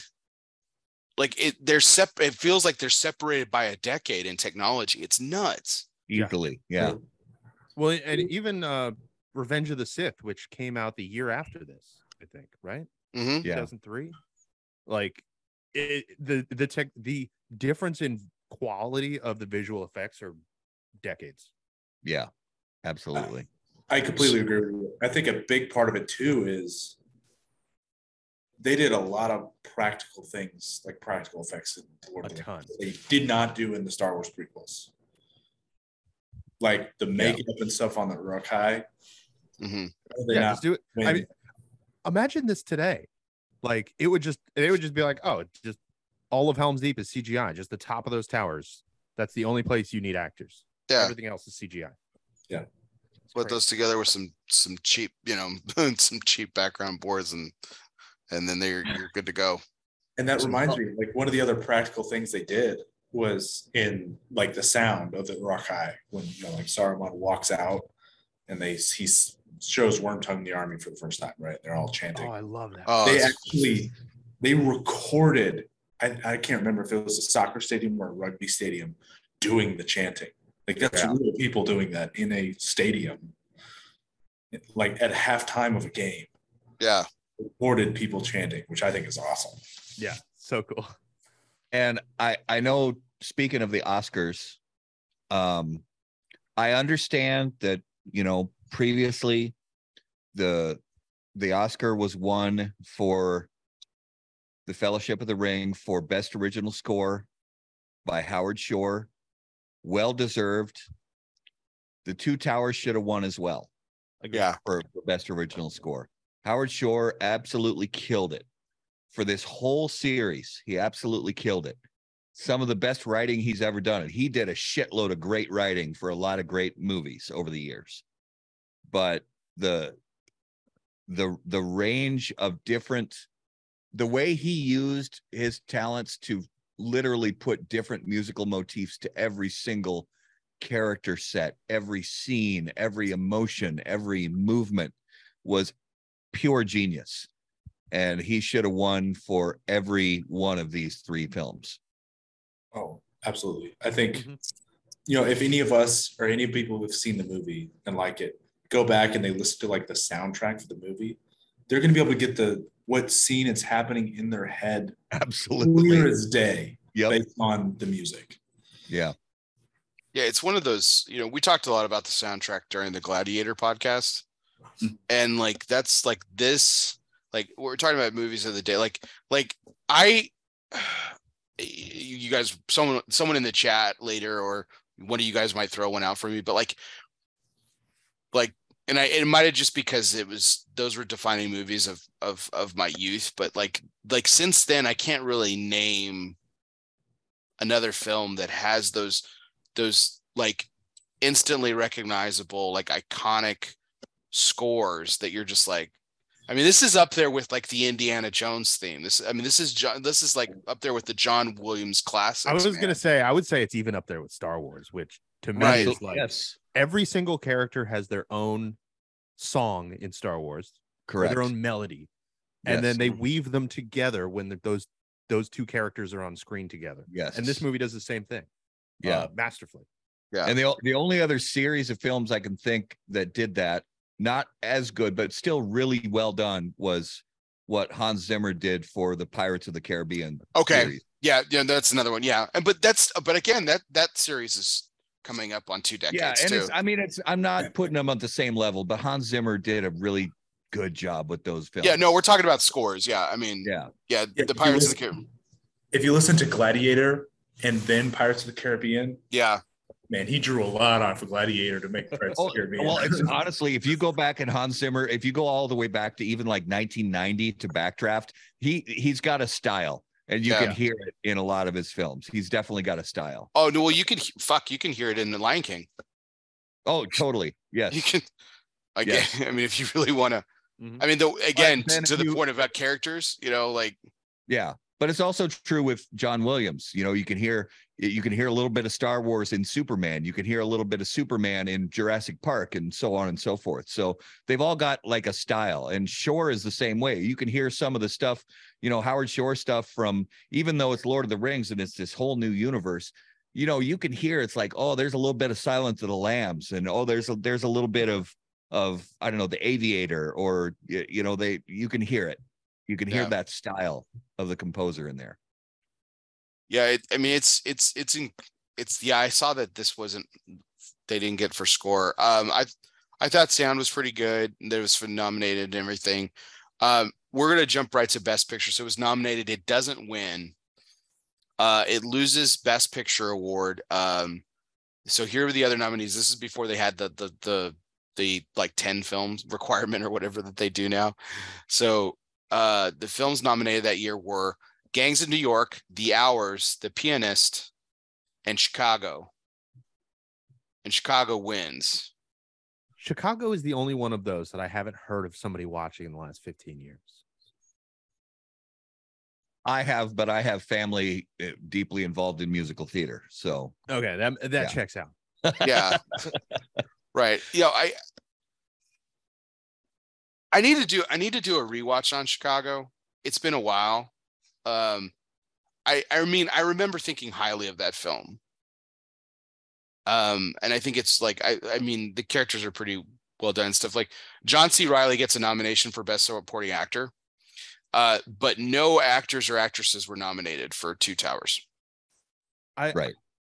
I feel like I was thinking about that, and I feel like it's hard to differentiate like who's a who's a leading actor and who's a supporting actor in these movies. No, that's That's a a good that's a, in point. this It's a one, fair in point. this one in particular, like Fellowship of the Ring, obviously it's uh Frodo, but yeah, there's no real main character in Two Towers. that's a great point. Everybody's Yeah. a supporting character. yeah. Yeah. Ian McKellen gets nominated. I can't remember if he got nominated for Fellowship or now or if he got nominated for Return of the King. But he got nominated for one of those. Okay. And I can I think it's interesting too, because you said those other nominees for Best Picture. As somebody who watched these movies later, I was not in theaters in 2002 when these movies came out. I haven't seen any of those other movies. you haven't seen any of them? I Isn't The Pianist- highly, I highly recommend The Pianist. It's It really is, good. it is a fantastically heartbreaking World War II drama. Yeah, It, A- it is. Age- it- it's Adrien Brody's devastatingly incredible. good. Yeah, it's He- it's a he- great film. he won for best actor, and he absolutely deserved it. Yeah, Yeah, he, it's a great film. Yeah, yeah, it's fantastic. If you like World War II history in any way, shape, or form, you need to see that film. Oh, I will absolutely go back and watch it. But it's like somebody from my generation. Everybody's heard of Lord of the Rings. Absolutely. Everybody knows that a lot of people are madly in love with it. But if I ask some of my friends about, you know, these other movies, Chicago the Pianist, I bet they haven't even heard of them. Unless they Yeah. took the uh, survey That's probably true. class You've, that you've never you've never seen Gangs of New York too? Like, I haven't. oh man, that's that- that's that's a really good film. It's I- also very good. I have to say about Gangs of New York. I have not watched it in a very long time. But in 2019, I believe it was. Yeah, 2019, I was in Nicaragua in a nightclub and they were playing Gu- Gangs of New York on the TV and I couldn't hear it. But the visuals of that movie, at least on that TV, looked terrible. Oh, Like it aged so badly. Like everything looked like a set. It looked like a stage play that had been recorded on a movie camera. there's a I there's don't a remember the- documentary about it. They that's actually what they were going for. There's a documentary of it. So j- check it out because the the set design was actually sort of going for A theater in the round kind of look. kind of that sort of style. that- yeah. That makes a lot of sense then. Cause I remember like it sticking out and I've thought of it like that every time where I'm like, did that movie really look bad? yeah they were they were going for the style that that style of sort of uh um uh dramatic illustration from back in Okay. the the late 1800s, early well yeah late 1800s uh style that they found in in newspapers back then. So that yeah. The only weak spot in that movie was cameron diaz. She's terrible. always a weak spot. terrible. But otherwise great film. The uh yeah, I have to agree. Like the like everything about Gangs in New York is like really it's like over it's very much over the top. Like the way that Oh yeah, that everyone's was the other thing was the acting seemed really over the top, but with no sound that kind of uh skews it a little bit. Well, yeah, all the characters are very much larger than life. You know, if you think about Daniel Day Lewis's character, Bill the Butcher, and stuff like the way he's dressed, the you know, from the top hat and you know the the, the glass eye and stuff. You know, it's just very So here's an idea. Next time you watch that film, think of it as a graphic novel and it will change your perspective on that film. Oh, I'm gonna have to watch it again. It's been a long time. I don't know Yeah. how long it's been. It's been so long. check it out, Sam. Good stuff. All right. So any other snubs? I have I have one, and we, we it was kind Oh. of mentioned already. It's like any other snubs or that you thought overall. Like that- Directing and cinematography.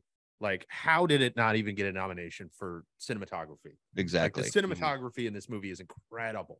Mhm. The cutting. I mean, they they did editing. It gets it gets a nod for editing, but yeah, the cinematography. Some something else. Like we talked about earlier, they're going between three different storylines. Yeah. the, the editing is incredible. Yeah. But like the cinematography to me is the one like it it absolutely stuck out in that scene where Saruman brings uh Brad Dourif's character like slick Oh tongue, yes. whatever his name is. Like, Grima worm tongue. Grima Warrington. Grima, yeah. yes. The the moment where he like comes through that door and you see like that huge, huge landscape and all of those orcs down there, it's just like so breathtaking. And how did that not like that scene alone get them the cinematography nod? The I what I love about that scene is like even in its grandness is there's there's a there's a subtlety of it. So like he he says the line he says, "But my lord, there is no such army." Yeah. And then the doors open and the the air like you you see the the air, Exactly. like you see his greasy ass fucking hair just going to the side because he's just blown away by the sound Yeah. of this massive art. It's just And then he has a single tear. Yeah. Brad so Dourif good. So good. it's the oh man it's it's inc- it, it's incredible like even in the like these grand scenes that we see in this film the subtle n- nods and things that it just make it just so incredible Mhm. i've i yeah i 100% agree on the cinematography uh anyone else because i have i have a big one Go for it. Makeup. Oh, yeah. yes. How the Yeah. f- Did I not think? Dude, I had the fucking Uruk-hai, man. Like those are real people. Did Yeah. they just like Yeah. say, "Oh, it's not original" because they did it in the last movie? Like, is that your only excuse? Because I don't know what the It's excuse is, but that's ridiculous that it wasn't nominated and stuff. Well, it was like the it was like the year uh um I forgot which Harry Potter it was, but you know, it was uh Ray Fiennes played the the one the one the, the name you're not supposed to mention or whatever. Yeah. Yeah. And that makeup's incredible, right? So he's it's Harry Potter's nominated and fucking Iron Lady wins because Meryl Streep became fucking Margaret Thatcher, and that was just yeah. Because that's Yeah, compared. Yeah, that's Because that's, compared. a, 'cause that's a real stretch. Yeah, yeah. I mean, the Oscars are such like a political thing. Yes, they are. I, I don't give them very much credit. It's exciting when like a, a great movie is nominated and wins, but uh, you know, uh, take everything at the Oscars with a grain of salt because it's it's all about politics there. except the next year when Return of the King. Sweeps. Well, yeah. that's- Lord, That's yes. That was the the ju- the sweet justice and everything. Yeah, Yes. we'll get to that next year. Um, but it's it's interesting. Uh, I, I I everyone has this commentary when we do this scene when we do this segment, though Sam, because like everyone hates the Oscars. I love them. I'm a fucking mean, I- sucker for it. It's just so stupid. I, I I- love that it I too, but just because it wins the Oscar, like they don't base the winners on anything in particular. Like it's just what the judges felt like that day. Yeah, just with yeah, with the Academy feels no, and that's why I actually enjoy looking at like if you go back and you just see how things age, and some of them are some of them are like it's really interesting. Like, yeah, dude, that that was the absolutely like Adrien Brody's performance in The Pianist. Like, fuck yeah, dude, yeah, fuck yeah, he's the best actor. Like Jesus, like And that I remember just, at the time being like, that can't be a great movie. Like, how is that? How is that going to be a great movie? I saw the trailer, and then watching it, being like, okay, I get it. yeah, you get, Yeah. But then sometimes you watch the movie and you're like, really, guys? Yeah. Or those movies that are, are all over, like peppered around the Oscars over the years, that are a movie that won Best Picture that like nobody's talked about in 20 years. mhm. Yeah. There's a lot of that out there. Exactly. That's what I'm Yeah. saying. It's like it- it- there's a lot of movies that just don't age that way. Like movies that are great, but nobody remembers them because Yeah. they weren't that great. Like Exactly. some of some of the films in the like late 80s and early 90s that win like you go back and look at some of those it's just it's just bad. Yeah. And, like there's so many great films from back then and just like did none of them get anything like that, that that, like none of them get any nomination or whatever. It's just it's just crazy. But uh anyway um that is the that covers the uh that covers the oscars. So uh so wanted to go back into the just the discussion about this the trilogy in general. So um i think we've kind of danced around this a little bit um and and matt i think kind of firmly put cemented his position on it but where does this where does the two towers rank in the trilogy for you? Because i think this is a very interesting discussion based on a lot of reading and a lot of listening that i did around this film from other people but i want to see how you guys feel about this. So uh matt i think you kind of cemented your position. I'll, I'll come back to you in a second but sam let's start with you. So where this is the first one you watched. So where does the two towers rank in the trilogy for you? It's such a tough question for me because I love this movie and I love Return of the King. Even though Return of the King has five endings, five endings 14 hours long the extended cuts you know two days I know, but it's so good. Um, yeah, it's really tough for me. I honestly, I think Two Towers may be a better movie, but I like Return of the King more. Um, okay so, but I, I would so- put Two Towers at the top, Return of the King, and the Vulture. Now, all three Okay. are like top 15 for me, absolutely. But I think I'd put Two Towers at the top. okay trip what about you Uh, I'm with Sam. It's like uh, as I as, as I said, I think before we went live, this is the empire where like you have you don't have any exposition about what this world is because you already know all the characters or at least most of them uh and then you get the way higher stakes in this movie which makes it way more exciting. Um and then of course like the the desperation of the ending which is like you know that they made it through this but there's a lot more coming. And to me that makes it the most exciting movie to watch. Uh Yeah. so it, for me it goes return of the king or sorry uh two towers return of the king fellowship Matt, I, I, assume from what you were saying earlier, the two tower, it take the two towers is the top for you, but I, I don't.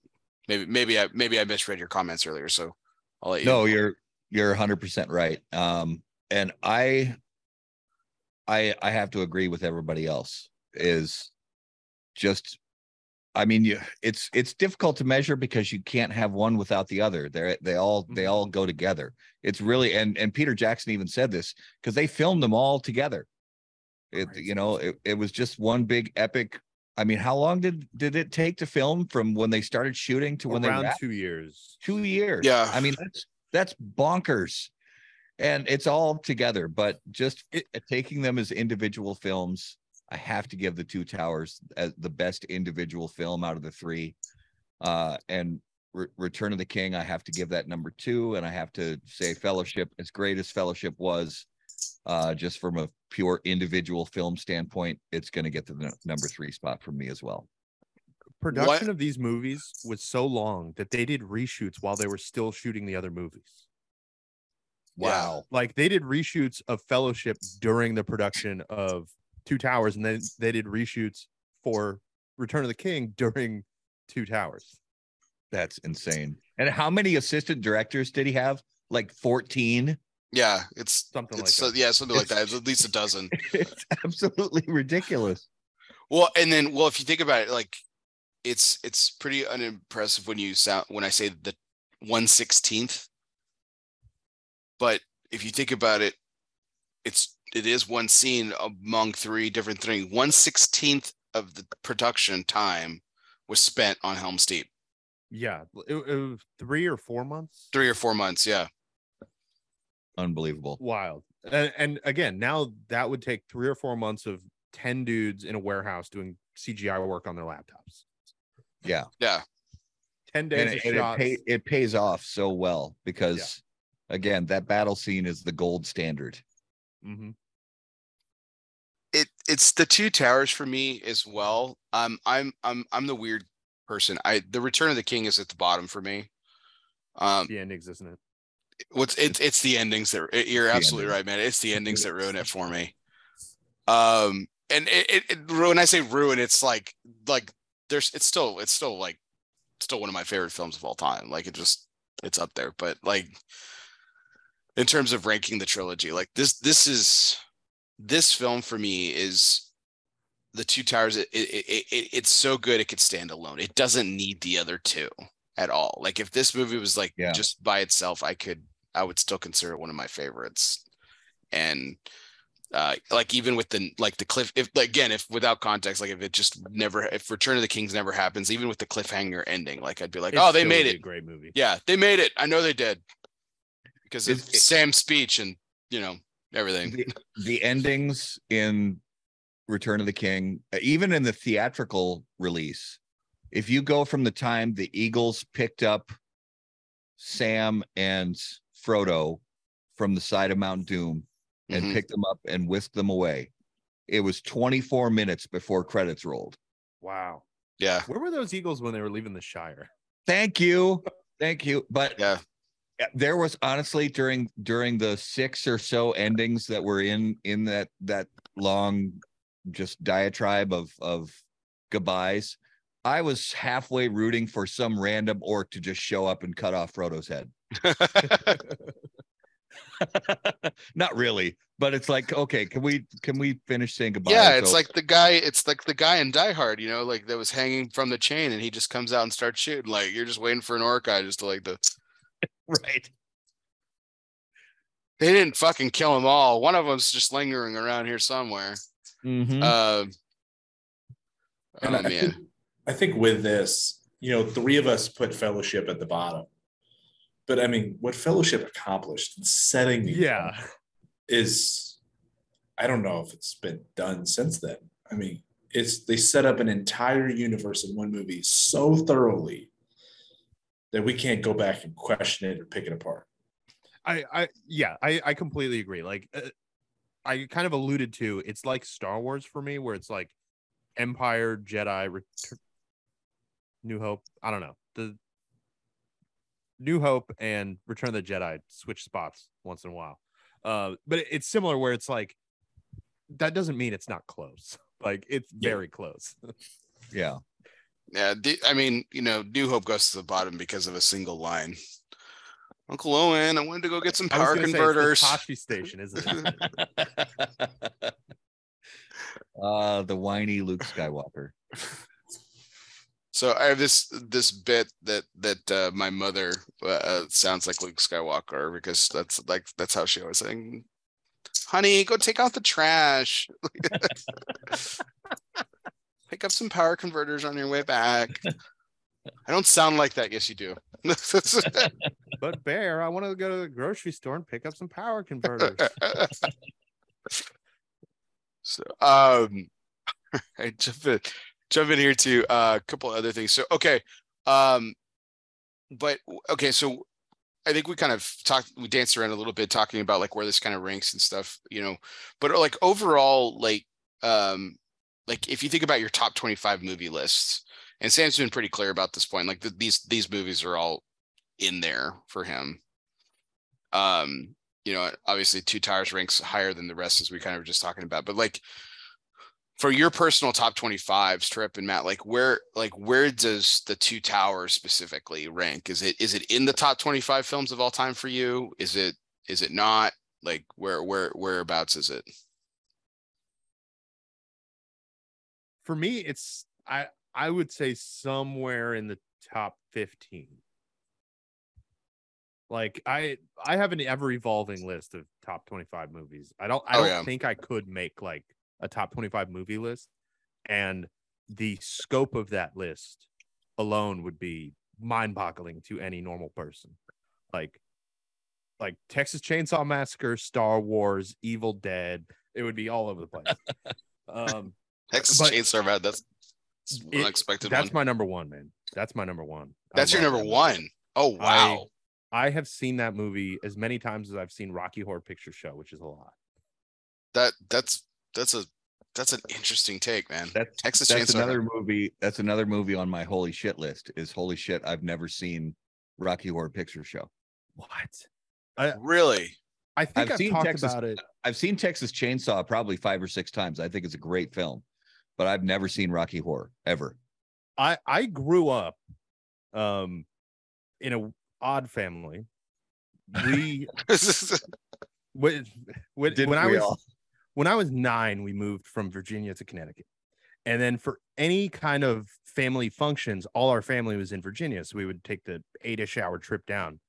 My dad recorded the entire movie of Rocky Horror Picture Show, not the soundtrack, the entire movie on cassette so we could Cassette. listen to it in the car. I have listened to that movie more times than I've seen. it, Damn it. it, is a lot of times. Nice. Uh yeah uh it's a good movie man you should watch that if i mean if you like musicals if you don't like musicals you're not going to like it Oh, I love musicals. if you love musicals you'll love it I, I will. It, it is definitely on because you know my holy shit list is it. It's they're movies that I want to see. You know, I just I haven't you know taken the you plunge. to it yeah And and sometimes you, you have that list of movies that are iconic that you haven't seen, and you're a little worried to finally sit down and watch them because you don't want to be disappointed. That's why I you don't want to be the guy who's everybody's like oh man x movie and you're like I finally watched it to- it was garbage it's total crap. Yeah. what is wrong with you people Well, that's why I preface we before we went live. You, you know, the other one on that list, one, well, one of the other ones on the list for you, Matt, was Casablanca, and I was trying to like trying to temper the expectations a little bit for you, just because, like, i mean, I mean, it's I- 80 years old yeah, it's 80 years old, but I fucking love it. It's just It's almost as old as I am. almost uh but yeah anyway uh i would say somewhere in the top 15 like somewhere between 5 and 15 are these three movies in a lump because for me they can't they can't really be separated. Uh Right. like like one of you guys said, Return of the King kind of would could stand alone, but at the same time, you need that exposition and you need that wrap up. Mhm. But this is this is the meat of the story for me. Matt, what about you? Where did this and I guess the trilogy like in your top 25? Is it in the top 25? It is in the top 25 and I I agree with Trip that I I I put them on there in a single spot instead of three separate spots because they it's it's like the Christian Bale Batman films. They're a, it's a trilogy. They have to go together. And they they are they're so much more meaningful together. And um but yeah, definitely in the top 25. But like like Trip and maybe like a lot of other people I my my taste in movies, like my taste in music, is all over the road. Yeah. I mean, it's uh, you know it, it's it's weird. And so it's like your number one, like the Care Bears movie or something, or like, you know, no, my my No, number one, my number one's actually a Shakespeare film because I'm a huge Shakespeare Shakespeare fan, and the the 1989 Henry V, uh, made by Kenneth Branagh. That's Oh, my shit. favorite movie That's- of all time. oh, that's brilliant. It's brilliant And- performance. um but but there's also comedies i mean dumb and dumber's in my top 25 i mean you want to take a leap from shakespeare to dumb and dumber fucking Kenneth Branagh. it's it's it's a brilliant dumb and Dumber is a brilliant comedy film. And and so many everywhere in between there's there's there's horror uh, fright night is on my top 25 Yes. you know it's so my top 25 is weird just like my favorite music is weird. Uh but yeah the the trilogy of the lord of the rings including the two towers is is definitely uh, has a spot on my it's probably it's probably a little bit lower than most. It's probably somewhere between like 12 and and 20 but it's in there for sure Sam, quick question. Rocky Horror, Texas Chainsaw Massacre, Henry V. Have you seen any of them? I've not. I've not. I, I mean, I've heard of all of them, and I want to watch all of them. I, I feel like I have this ever-growing giant list of movies I need to watch, Don't we all? and I keep rewatching Parks and Rec in The Office. Um, I could relate but I mean, if I'm putting them all in one category, I mean, what this was to my childhood, and I still absolutely love all these movies. It's top five, if not one. I mean, I love the Lord of the Rings series as a whole. Uh, I, I honestly don't know the last time I actually watched the theatrical cut of these movies. yeah, Me neither. Uh, for me, it was in the theater. Like, uh, I don't know if I've rewatched Return of the King at all. I mean, I I've watched them all but- extended multiple. Yeah, times, for- but For Fellowship and Two Towers, I have the extended. I got the extended edition the day it came out on DVD, and I have never watched the theatrical release again. yeah. Me, me I too. actually just did last week. So last they have all all of them on Amazon Prime, the original theatrical releases, and I watched all three of them last week, uh, in preparation for this. And the and I I I have the Blu-rays of all the extendeds, and I love them, but there is something there is something to be said for you know when they when they put together the theatrical releases we're like we got to get these down to a reasonable time frame you know for the movie going audiences and and they i think they stand up. A reasonable time, aka three hours, which was Three hours, which is, which is obnoxious when you Yeah. think about it. Because you say that, I went and saw the new Black Panther movie today, and it was three hours long. Was it really? yeah that's that's actually becoming more common for longer run times as well especially with marvel films marvel films Yeah. tend to be high on the runtime over two hours is is I wouldn't say the norm, but it's not as weird as it was when these came out. yeah, right it's actually pre- like if you go look at like a lot of movies that are coming out, with the exception of some of these like Marvels and stuff. I mean, most of them are right at two hours now. Yeah. which is just I feel like there's I feel like there's so much more film that can be made in some cases, which is why I think I really like these. I mean, they're in my top 25 for sure. Um, You know, I'm just reflecting on how I spent my day today. I watched Two Towers extended today, and I watched Black Panther in theaters. so I spent like seven hours watching movies today. Nice. Uh, that that uh just reminded me of, of a thing that popped in my head. I read that the Helm's Deep scenes were originally 20 hours of footage. wow. Like as the as the the super rough cut where they were like, all right, this is this is how the story plays out kind of thing. It was Well- 20 hours long. Well, And then wanna- they shaved it down to like 40 minutes. Well, you want to talk about something crazy? There, there's a version. I haven't seen it anywhere, but apparently there's a version of, or there are scenes of Helm's Deep that include Liv Tyler's character. Really? Yeah, heard- like that she's there, wow. and they completely just, nope. Like she went through the like. Think about this from her perspective. She went through the training.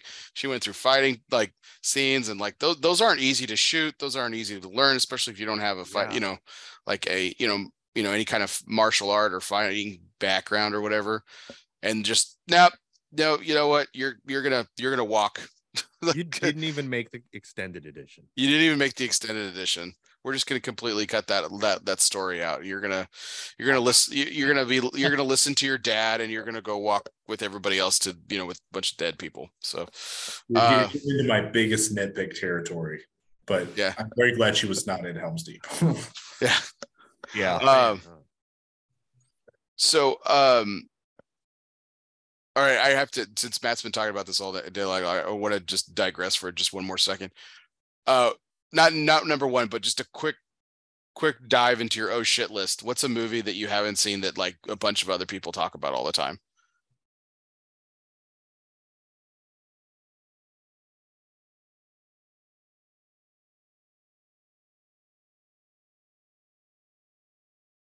Silence. Yeah i was like did shit did my screen freeze I, I thought he was going to say Silence of the Lambs for a second. No, I, I love that movie, but I, I already said mine's well Yeah. before we yeah Five, I guess, so but- yeah trip Casablanca. Uh,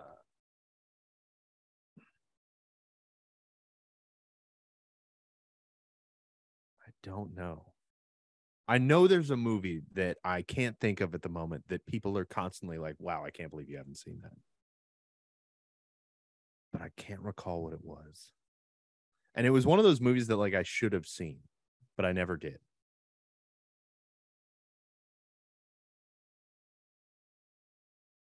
Fuck. I don't know what it was. I this one's such a hard question for me. I know I posed it to you guys. I'll tell you why, man. I went through like my my wife did this exercise when we were dating. She went through the AFI top 100. This was like you know over 10 years ago, right? You know, I've been married to her for 12 years, so this is when we were dating. She went through the AFI top 100. I had seen like 94 of them. that that's how I am. Like I like you mentioned earlier, I watch a lot of movies. I Yeah, generally if I'm like I'm working from home, I work on a computer. And if I'm not in a meeting, I probably have a movie playing, whether it's 50 years old or just came out last week. Uh I watch a lot of movies. And so I've seen most most movies, but not everything. I have mine. All right, what is it? It's What's like yours? on everybody's on like every major list. It's top top ten, if not like number one. I've never seen Citizen Kane. I don't think that's that weird. I don't think it's that weird either. I didn't think it belonged as number one in the IF, AFI top 100. I'll tell you that much. I've seen it a few times. It's good. It's it's a well, it's it artistically it's a well well done film, and it's it's very For its for its era, it definitely belonged at at one point. It belonged on the in the top spot, but I don't know if it necessarily does anymore. Mm-hmm. I came got- up with one, but I I redeemed it within the last year and watched it. which What was the it? original King Kong. I had seen it as a oh, kid yeah. and I had seen bits and pieces, but I had never gone back and actually like watched the movie with a critical eye. And that movie's incredible. for yeah, the movie's incredible. Like yeah, for the 30s, nuts. it's ridiculous. Yeah. yeah it's pretty insane yeah i um I, this this is a hard question like i just i can't really think of anything um I can think of like 15 movies that are better than Citizen Kane, though. Really, I could probably do that really Texas quickly. Chainsaw Massacre. That's one of them. I don't, I, dude. I don't know. I don't know how Gone with the Wind wasn't fucking above it. Uh, to be honest, like it's just crazy to me. Yeah, if you want to talk about long movies. Yeah, no shit. Um, God, The Godfather better than Citizen Kane. Um, The Godfather Two better than Citizen Kane. Um, a lot of, lot, I could probably do more than 15, honestly. So, um,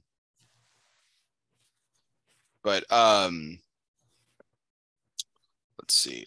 Just wanted to, uh, so uh, wanted to dive into a couple of other things. So sorry for letting me digress there, but I wanted to dive in a few other things about this film in particular, or the, the trilogy, as it were. I kind of a, a- a more like a frank discussion about how this movie and how Tolkien and Peter Jackson adapts it and tackles some underlying themes in this. And one of them was industrialization. Right? You know, industrialization specifically for the the uh war, right? And you know, it, you know, the the the which is something we haven't touched on at all yet. You know, the infamous conclusion battle of the Ents, the March of the Ents at the very end, right? Mhm. Now nature gets its ultimate revenge, which is pretty fucking badass and stuff. But I love that part. um but yeah i mean just uh, it, it, let's just go with some just like some observations or comments about about that like you know what what do you think you know what what do you think of it as it as it's aged you know obviously now 20 years ago and then now we're you know 2022 like you know the uh the commentary on industrialization and and everything like that so Let me go last because I have a lot of thoughts about this and about the context in which Tolkien wrote the books. So Well, you guys go. I'll, I'll just I'll just jump in to say that that the from an industrialization standpoint, it does it makes a lot of sense when you when you know who Tolkien is and who he was and where he came from and the experiences he had. You know, because you if you think about Isengard, for example, when Isengard gets decimated by Saruman and and shreds all the trees out of there to build fires to you know grow this army of of Uruk-hai and to to smith all this steel for armor and for weapons for for this this massive army that he's building. He basically shreds Isengard which was at one point this lush beautiful landscape Isengard was a beautiful place mhm. that was shredded and decimated into this mud pit and fire pits to build a massive army.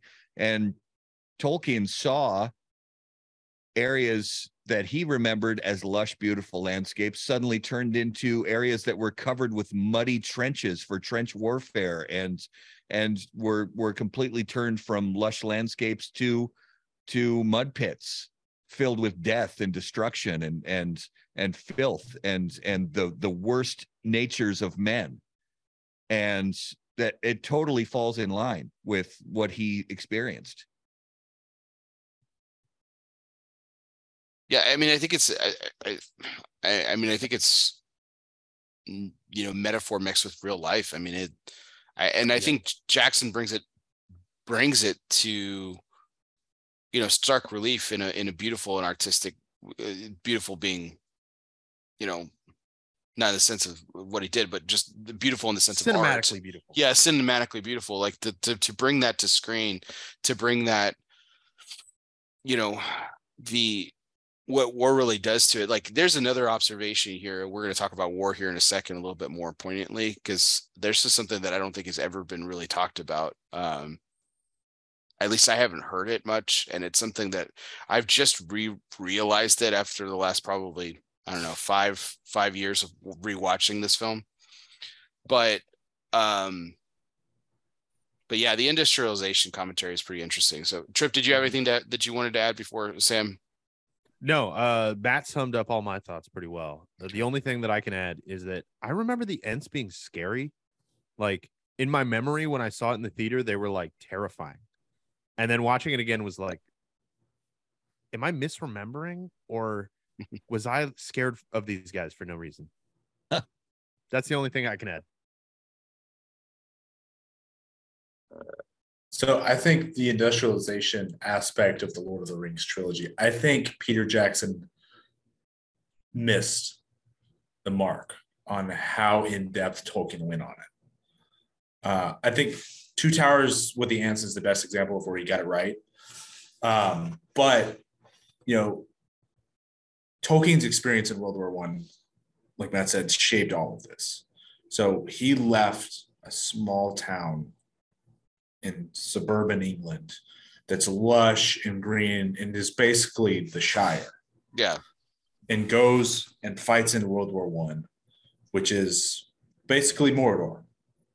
That's what it, that's what World War One battlefields look like. And it was carnage, nothing green, mud pits.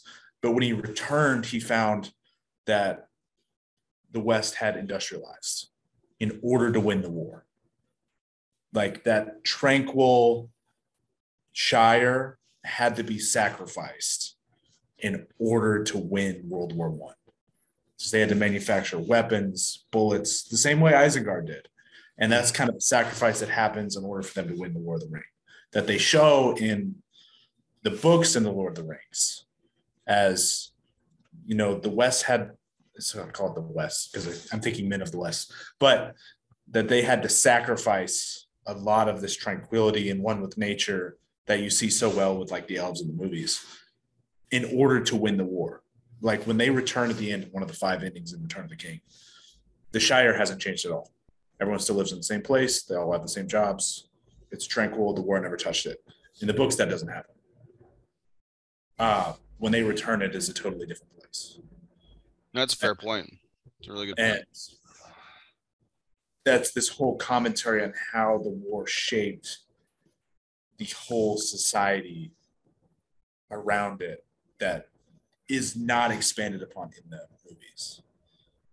Um, so industrialization is a huge theme in the books, and they touch on it really well in this movie, but I think they missed on bringing it back full circle with how it just completely changed the society of the winners Hmm. And London specifically, it was an unbelievable change. The way London grew and became this industrial megapolis, uh, swallowed all the surrounding areas that were lush and green and were the Shire. Um, for when all these soldiers returned home from the war. yeah. That's a great point. You know, I, I remember I and I didn't know that because uh, or I had forgotten about the, the the Shire also experiencing some of that same change. And I remember a random line in a in a in a random TV show that brought me back to thinking about this a few years ago um was of all places in the TV show Mad Men they were talking about one of their clients was London Fog raincoats. And they had this new employee who was from London. And he said, Well, there is no London fog. There is no fog in London. He said it was it was coal dust from the industrial age. and that brought honestly, that brought me back to a documentary about Tolkien that I had seen where he talked about the industrial age and he talked about the changes in England as a result of having to keep up with uh production for the war and that that's a great point sam that brought me right back to that It's it's like the sacrifice that they had to make in order to win. Yeah. In the time of World War One and in The Lord of the Rings, the best army in the world is Mordor, and the best army in the world is Germany. In the time of World War One, the Germans had the best army in the world.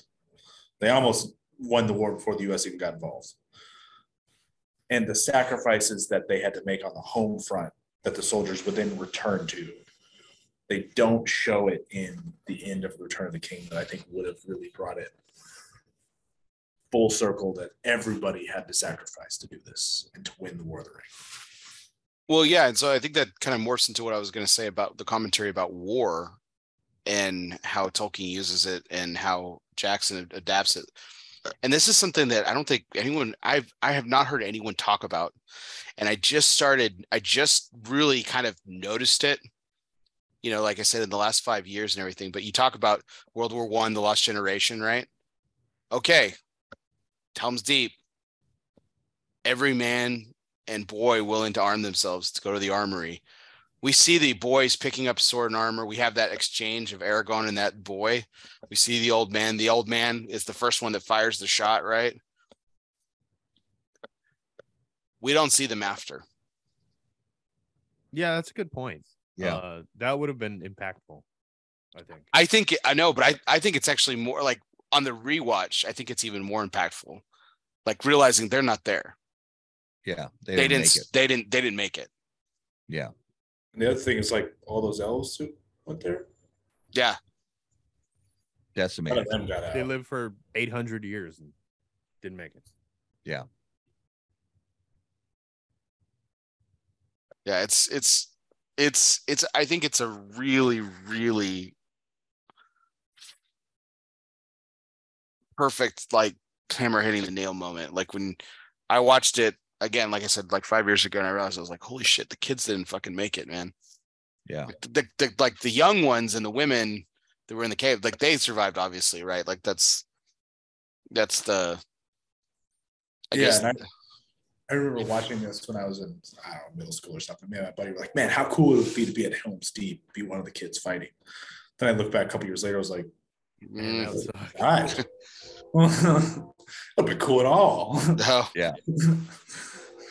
So um this is uh I, I'm open to more of these, but too, but the last one that I wanted to attack actually, and I think this is interesting, and this is this might turn people so that might get people the wrong way because I know not to politicize or anything, but like in terms of 2022, but the the idea of sexism and masculinity in this film, or in actually at all three, I think it, it- it's a really interesting observation. Again, this is 20 years ago, and like every fucking kid, like every boy and young man, like thought just like Aragorn was like the shit, right? Oh yeah. and like and and thought all these guys were like just like badass and stuff like and like elves have very effeminate features right? Like the way that they're lit the way that the makeup's done they're very they have very effeminate features. And like like even aragorn's like necklace is a is a fairy like right? Mhm. it, and and I mean, dude, I mean, anyone who flew airplanes, you know, anyone who flew on an airplane, you know, you know, from 2002 till they got rid of the catalog, Sky Mall had those, all those Lord of the Rings trinkets, including that necklace that you could buy, you know, Mhm. you know, and I mean, I mean, that was the manliest of men, right? And he's fucking rocking that necklace, dude. And and like, and everybody who everyone wanted it. Everyone, it did. It is crazy, right? Like, it's. I I think it's I think it's really cool. I think it's really cool to look back on it. Just think, think that like that wasn't weird. Yeah. Well, and and the you know the character of Eowyn, you know she she really came into her own in the next movie in Return of the King, but she was a badass hmm and she wanted to be a badass and she didn't like shouldn't that's the wrong way to say it. She didn't want to be a badass. She just wanted to fight alongside her countrymen Yeah. and she was not going to be told no by her father or by anybody else and uh seeing her de- she really developed in the two towers the the character really developed and then she came into her own in the in the return of the king hmm Yeah, I, I, think yeah, like her character specifically, like the you know, just like when she's like, I fear nor, neither death nor pain, and how she talks about like we learned a long time ago that you know those who don't have a sword in hand can still die by them. Like you know, Mhm. it's pretty some pretty powerful language and everything there, which I think is again also throw back to you know World War One. A lot of you know uh, war in general, like innocent lives are lost all the time. Yeah, and it, it it throws back too to so I know all this stuff because I listened to a couple of podcasts on Tolkien like a month ago. Um but Tolkien was like one of the like a world-renowned scholar in early Germanic, like the early Middle Ages, the Germanic tribes. And like Eowyn is a prime example of what the women were like in these tribes. Like they were warriors too. Yeah. Like because if you're not a warrior- died, they fought. Yeah. And it's so interesting the way he like he interwove his experiences in World War One with his study of these Germanic tribes like the Saxons and people like Charlemagne into this trilogy. Because I mean, Rohan, I mean, there's nothing like Rohan in all of history. They're like this Saxon tribe that was completely cavalry, which didn't exist. Um, but it's so interesting the way he interwove the people he studied academically with his experiences in the war. And Eowyn is an absolute prime example of that. Absolutely. Mm-hmm. Any other like underlying themes or just like things that are a little bit more, you know, more powerful than the literal story being told or anything that you guys had observed or noticed over time?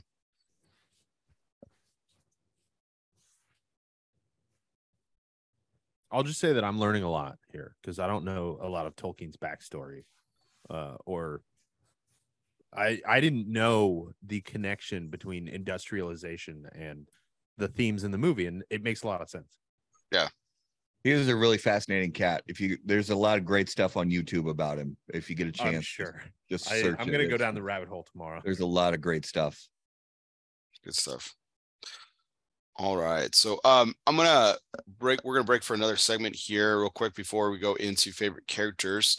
Uh I'm gonna step away for a second, but I want to uh start um we'll start going around the room, but we are gonna go with our asylum uh moment of refuge. So we'll talk about that. So um which is our segment brought to you by Asylum Cigars. Refuge is more than just a physical place, it can be a state of mind. Some of life's greatest reflections can be found in our own personal asylum. Moments like these were made for Asylum Cigars. So light up an asylum and choose your refuge. So guys i'm actually going to put a twist on this one in particular uh there normally this segment is about like a, a cigar that you know you've smoked in just the moment you know by yourself and everything. Um, but what's a cigar that you've actually, you know, watched a film with? You know, and what was that film? What was that cigar that just it was like the perfect pairing, so to speak, and it was just like this perfect, you know, moment for you of just, you know, we all we all love movies here. We obviously all enjoy cigars and everything, but uh, what uh, what was that a moment like that for you? I'm again, I'm going to step away and I'll share mine here in just a second, but uh, let you think about it. Uh, do does anyone want to go first? I got to think on this one. I got to figure out a cigar that I smoked during a movie for sure. No, I think I think I've got one. I can go first. All right, you go. So I think the the context is college. I remember it being after you know like a long day, just like both just time wise and just like an emotionally exhausting day. I went out. What I would do in college is sit down, have a cigar, out on our under our carport at our college house on some old patio furniture. And I would watch a movie. And this particular time it stood out to me. I don't remember what happened. And I think the cigar in the movie is a big reason why. But I sat down, I had an old Padron 1964 that I'd had for a couple years. It was a natural. I prefer the Maduro, but it was a natural. Um, and I sat down and I would watch Raiders of the Lost Ark. I mean, that's that's one of my all-time favorite movies. But just sitting down, watching it, and just reminiscing on, you know, when I watched this movie as a kid and enjoying the action. It's fast-paced, um, and it's just it was just all around a. It's a fun movie, um, and that's one that really stands out to me as a time where I sat down and watched a movie and smoked a cigar at the same time. All right, I've got one.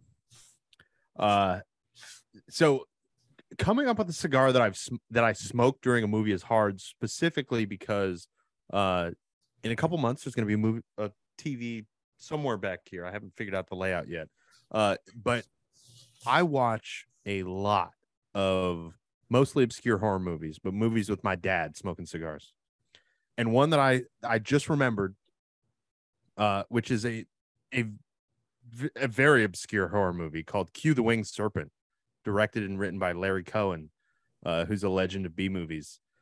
Uh, starring David Carradine and Michael Moriarty. It's a crazy movie about a dragon that attacks New York City, and nobody believes this guy who keeps seeing the dragon, uh, because somehow nobody else has seen it flying above the New York skyline. Um, I'm, I had it on the tip of my tongue. What cigar I was smoking? Oh, Camacho Bar- American Barrel Aged. Rest in peace to that blend. Um, but that was, God, that movie is like incredible in the weirdest way, in that it's, uh, like, uh, not a great movie, but amazing performances and like, uh, kind of, I don't know, theater people making a theatery movie that happens to have a guy at the top of I believe it was the Chrysler building shooting a Tommy gun or something at a dragon flying around. Crazy movie. Nice. But uh that that sparked a memory. Well, mine is sort of a amalgamation of a few different movie going experiences. And um, I don't know if you guys have spent a lot of time going to the drive-in I've to watch to movies outdoors. And um the one of the one of the big benefits to going to the drive-in to uh to watch movies outdoors is you're outdoors and they don't have any regulations about smoking. The car next to you doesn't yell at you. No, I never got never got any flack from anybody about it. And there were people, you know, smoking cigarettes and you know, smoking weed and things like that. So um, you know, damned.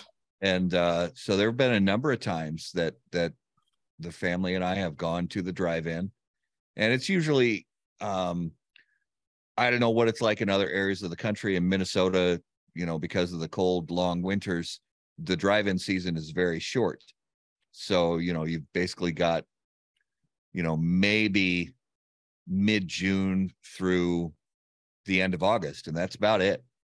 And you go there and they show they show three movies in one night you pay an entry fee and you get to watch all three movies if you want to stay up that late which we really never did. That did sounds awesome.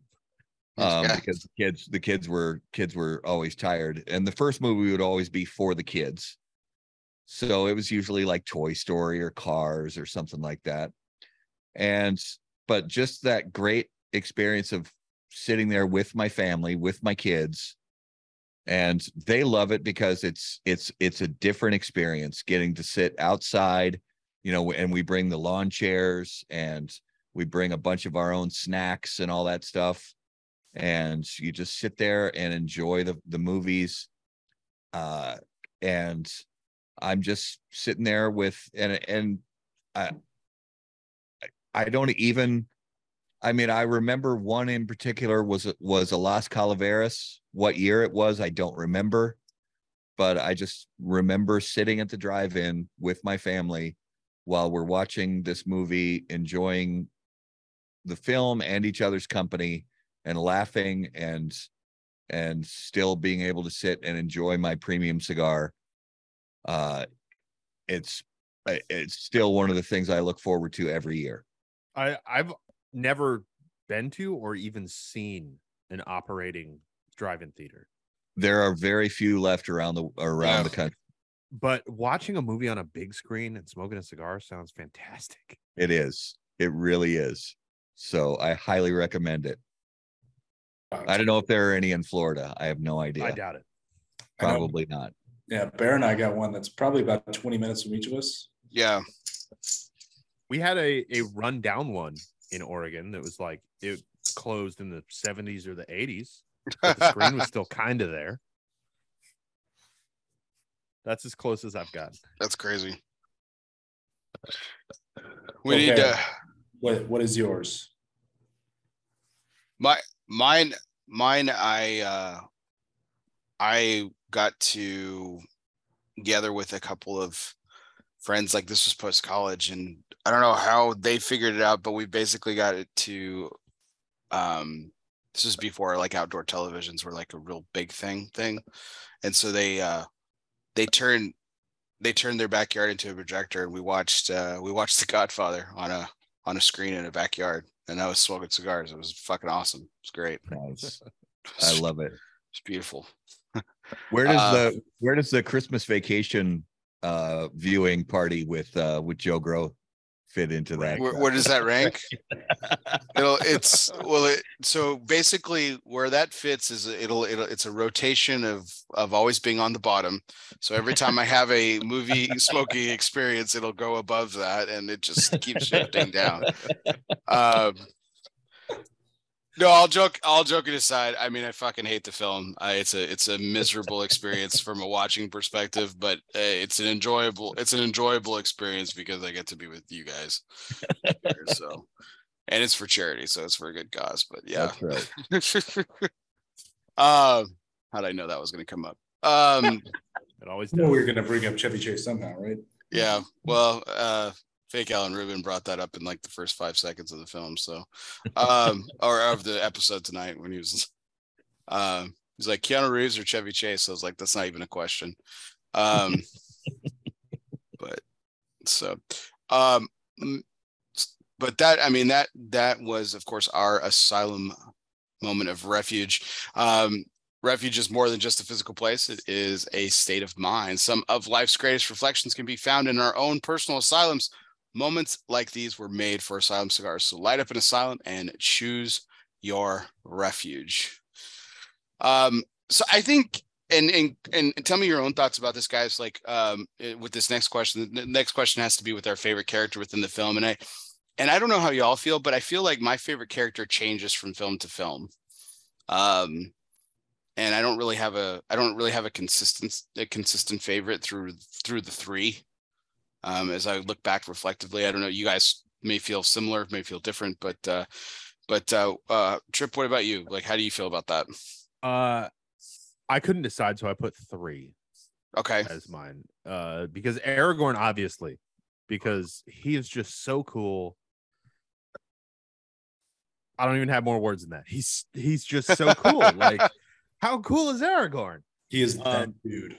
yeah he's just such a cool guy um and also i i com- i respect so much viggo mortensen for making like probably a billion dollars off of this franchise and then going i'm just going to do whatever i want for the rest of my life as far as movies go just going to make whatever i feel like making and Yeah. i don't know if any guys any of you guys saw crimes of the future uh which is his latest movie but it's insane Hmm. um, but my actual favorite characters are Gollum and Gimli.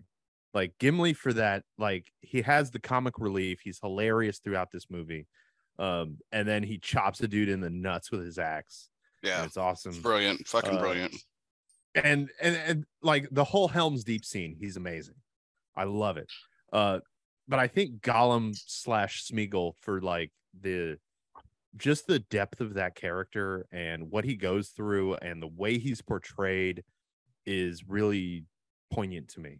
Uh, like he's just incredible. Like, and the way that they shoot that that one scene where Gollum, like Smeagol, is finally fighting back against Gollum, and they like cut back and forth between these different angles. Yeah, the cutting's pretty lighting, brilliant. Yeah. It's oh my god, it's amazing. And like you, it feels like there's two different characters yelling at each other, even though it's this one guy just talking to himself, and it's amazing. And uh, I think he gets it for my my favorite character. It's funny you say that because sixth grade me, first time watching this movie, I thought it was two different people. Oh wow. But I mean, I mean- how brilliantly that. Yeah, scene that's how good it is. Yeah, Andy Serkis is fucking brilliant, dude. He's a genius. Well, in a, w- in a way, it was two different people. In a way, Yeah, yeah, Yeah. Sm- Smeagol and uh, and in his head. yeah. Yeah. And also, I I don't think I ever really picked up on it in my first couple viewings of the movie, but like the way he like kind of goes Gollum, Gollum, Gollum, and he's Yeah. coughing the name Gollum because Gollum is trying to come out, and Smeagol's like, you don't you see it in his expressions and stuff, but they don't make it overt that he's like fighting against the urges to be the bad guy. Like Yeah. Smeagol tries so hard to be the good guy in this movie, and it's awesome. Well, and you know the the origin of the word Gollum. I don't. It's got a lot of origins in a lot of different cultures. Uh, one of them mainly um, uh, from the Hebrew. I mean, in some cultures it meant monster, uh, but the Hebrew I think is really oh, like precise. Golem. Yes. Yeah. Okay, that makes So sense. the, Yeah, in in the in the Hebrew, it's really precise. Where it's basically is it's a it's a term for a lifeless, thoughtless husk of a man, basically. Well, that's pretty poignant. And- and it's it's really, I mean, it's another example of Tolkien being so so dialed into language. I, I had never perfectly. thought about that link between Golem and Gollum. Yeah, it's it's it's so well thought out by Tolkien. Just Mhm. another example of that. Crazy. I think that's a pretty. I think that's a pretty unusual take that Gollum's one of your favorite characters. I mean, I, I think you I described it. love him in this movie. Yeah, I think you described it beautifully. I mean, it, I think it gave me a whole fresh new perspective. I don't. I mean, he's still not my favorite, but like I, I, he wouldn't have been my. But yeah, but he wouldn't have even been on my list to even mention. It. But I, you know, hearing you talk about it, Trip, I, I like you definitely kind of like gave me some really fresh perspective on it. Like, it's so interesting too, because he's barely in the first movie. You get like a glimpse of his Yeah. eyes in the first movie, mhm. and like you look back and you think of Lord of the Rings, it's like, oh yeah, Gollum's in all three movies, no doubt. But Right. no, he's barely in the first one. This Yeah. is all of his character development happens in this movie, and it's fantastic. Yeah. And like you said, that scene is one of the best scenes in the movie. The way they cut it. And Yeah. That's the one scene- It's well, That's one of the two scenes that I like specifically remember watching in the theater and being like, "Oh my god, this movie." Yeah. absolutely. It's funny. I I won't go next, but my wife was like, I was talking to my wife about this. It's like, oh man, who's my favorite character in this movie? There's so many great ones. And she immediately looks at me and goes, It's Smeagol and Gollum. This is the best character in the movie. Coming from my wife who teaches senior English. she picked that one. Now I'm like, wow, that makes a lot of sense. well, well, why don't you go next, Sam? It, who, who's your, who is your favorite? so it's Gimli and Gollum are fantastic in this movie. There's no doubt in my mind. This Gimli shines in this movie like he doesn't shine in the other. Um, and Gollum is you see him fighting back and trying to be the good guy, and it's this tragic story of going back to the bad guy here. There, right at the end of the movie. At the very end, like if they had cut the movie two seconds earlier, he would have still been the good guy. He would because he's still fighting it. And then once they leave Osgiliath, his plan goes into full effect on And one of my, uh, I have a buddy who I was coincidentally talking about uh, Two Towers with earlier this week. He said that he just finished the audiobook and said that that scene is actually from uh, Return of the King. Hmm. I didn't. know. I Interesting. think Oh, that's I think that's right. It's interesting. It's like I think Boromir dies at the beginning of Two Towers in the books. I don't think he dies at the begin at the end of Fellowship, but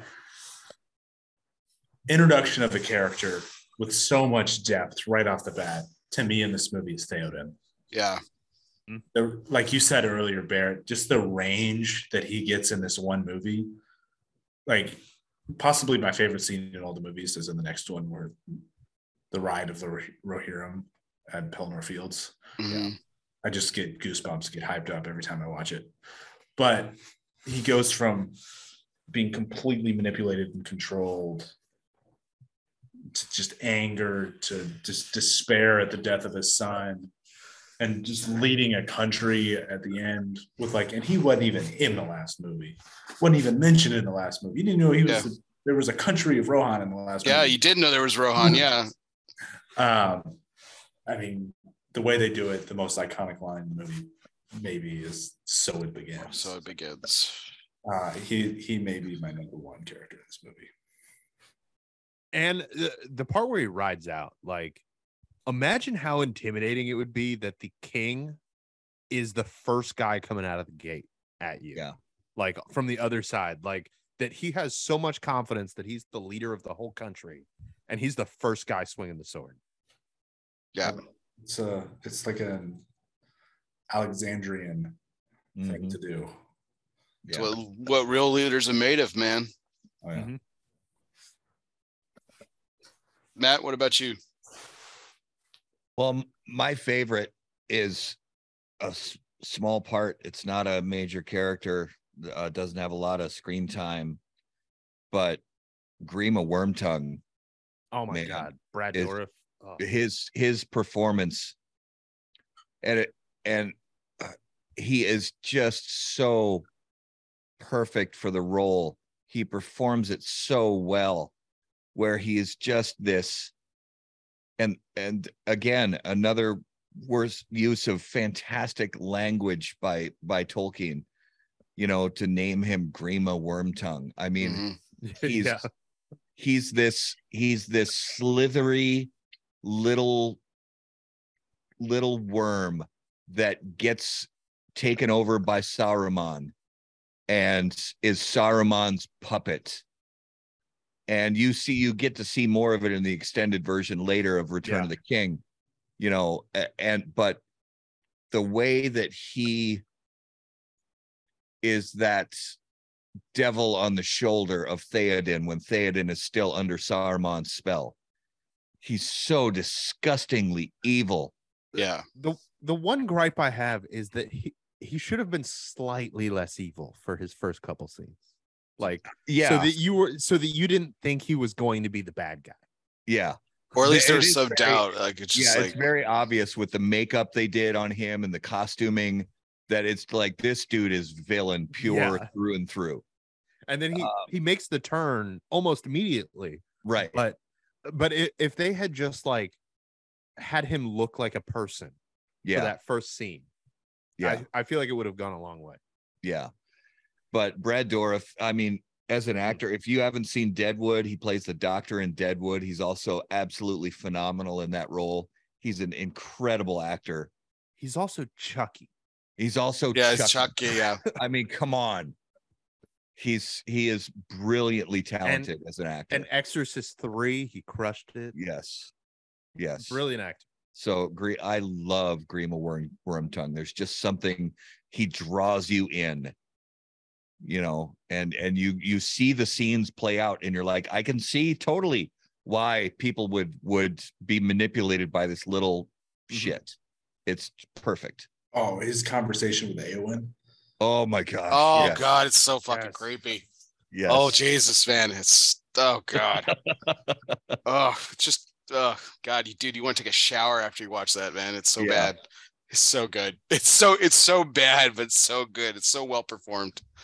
Uh, I man, I my my one of my favorite things about some of the consistencies that they have throughout the film. So like the I mean, Fellowship of the Ring opens up with you know um with um Frodo's telling Gandalf, "You're late." and then what happens when he arrives uh uh in in the chambers of Theoden? late is the hour. of this Gandalf's just never on time, man. Like except for except for except for you know, look to dawn on the fifth day. That was the only time, just when he was needed. Precisely then- when he means to. And then it's come full circle. They do it three times because when Aragorn shows up at Helm's Deep late, like after they Yeah. thought he was dead, Yeah, Like, Legolas. first says, words to him. You're late. You look, ter- Yeah. you look terrible.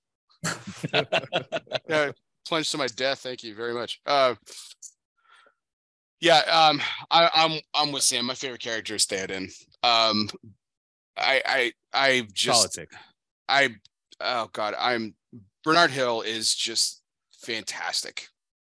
He is just fantastic in this role. It, it he is so believable. Um, he it, it's this this this constant battle of of you know as a, as a as a leader of of people you know innocent and army this isn't a general right? Where a general's you know commands warriors like this is a general and a king you know where he has to think about his people and stuff and the you know the constant battle that he has within himself to you know battle between what what he feels is right for his people and, and defending his people at the same time. It's just like it's incredible. Like and like i said the, i mentioned the scene where he's he's burying his son and oh fuck man dude it's so well it's so good. It's just it's so gut wrenching um with the when the he's holding the flower, the poppy or whatever that falls to the ground, and oh man, it's it's awesome.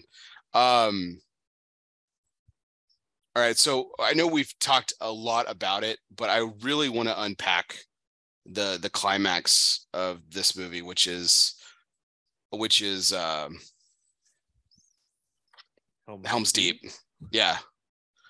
Um, I, I think one of the things like we that I, I think we have to mention too is just like in fact we talked about how long it took to shot, shoot and everything like that, but and we talked about the line and so it begins, but I mean, how brilliant was the fact that it was raining and you could hear the rain Yes. on the armor and like that one Uruk-hai that's like breathing through his mask and you just see his his breath and you could picture the monster that's underneath that and just like all the individual shots and stuff like as you're setting up i mean like you can feel the tension like that the old man firing the first arrow uh, it i mean it's from start to finish like i don't think i've I don't think there is another battle scene that exists in cinematic history that that that captures everything that Helm's Deep is. I mean, we've spent the last few hours talking about it consistently here and there throughout this entire discussion.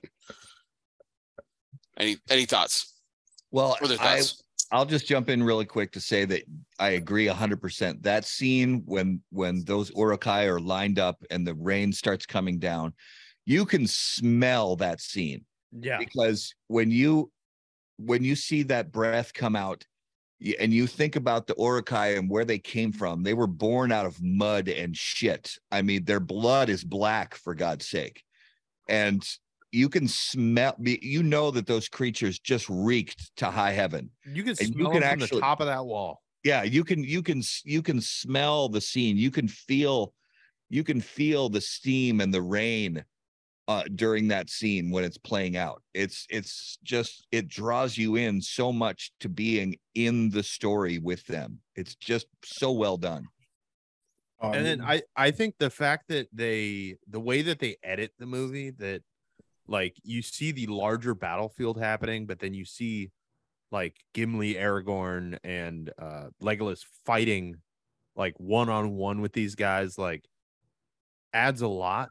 Um th- like I, I I mentioned earlier that like a lot of movies do this. Like one of the ones that I think of is The Great Wall, which is a terrible movie.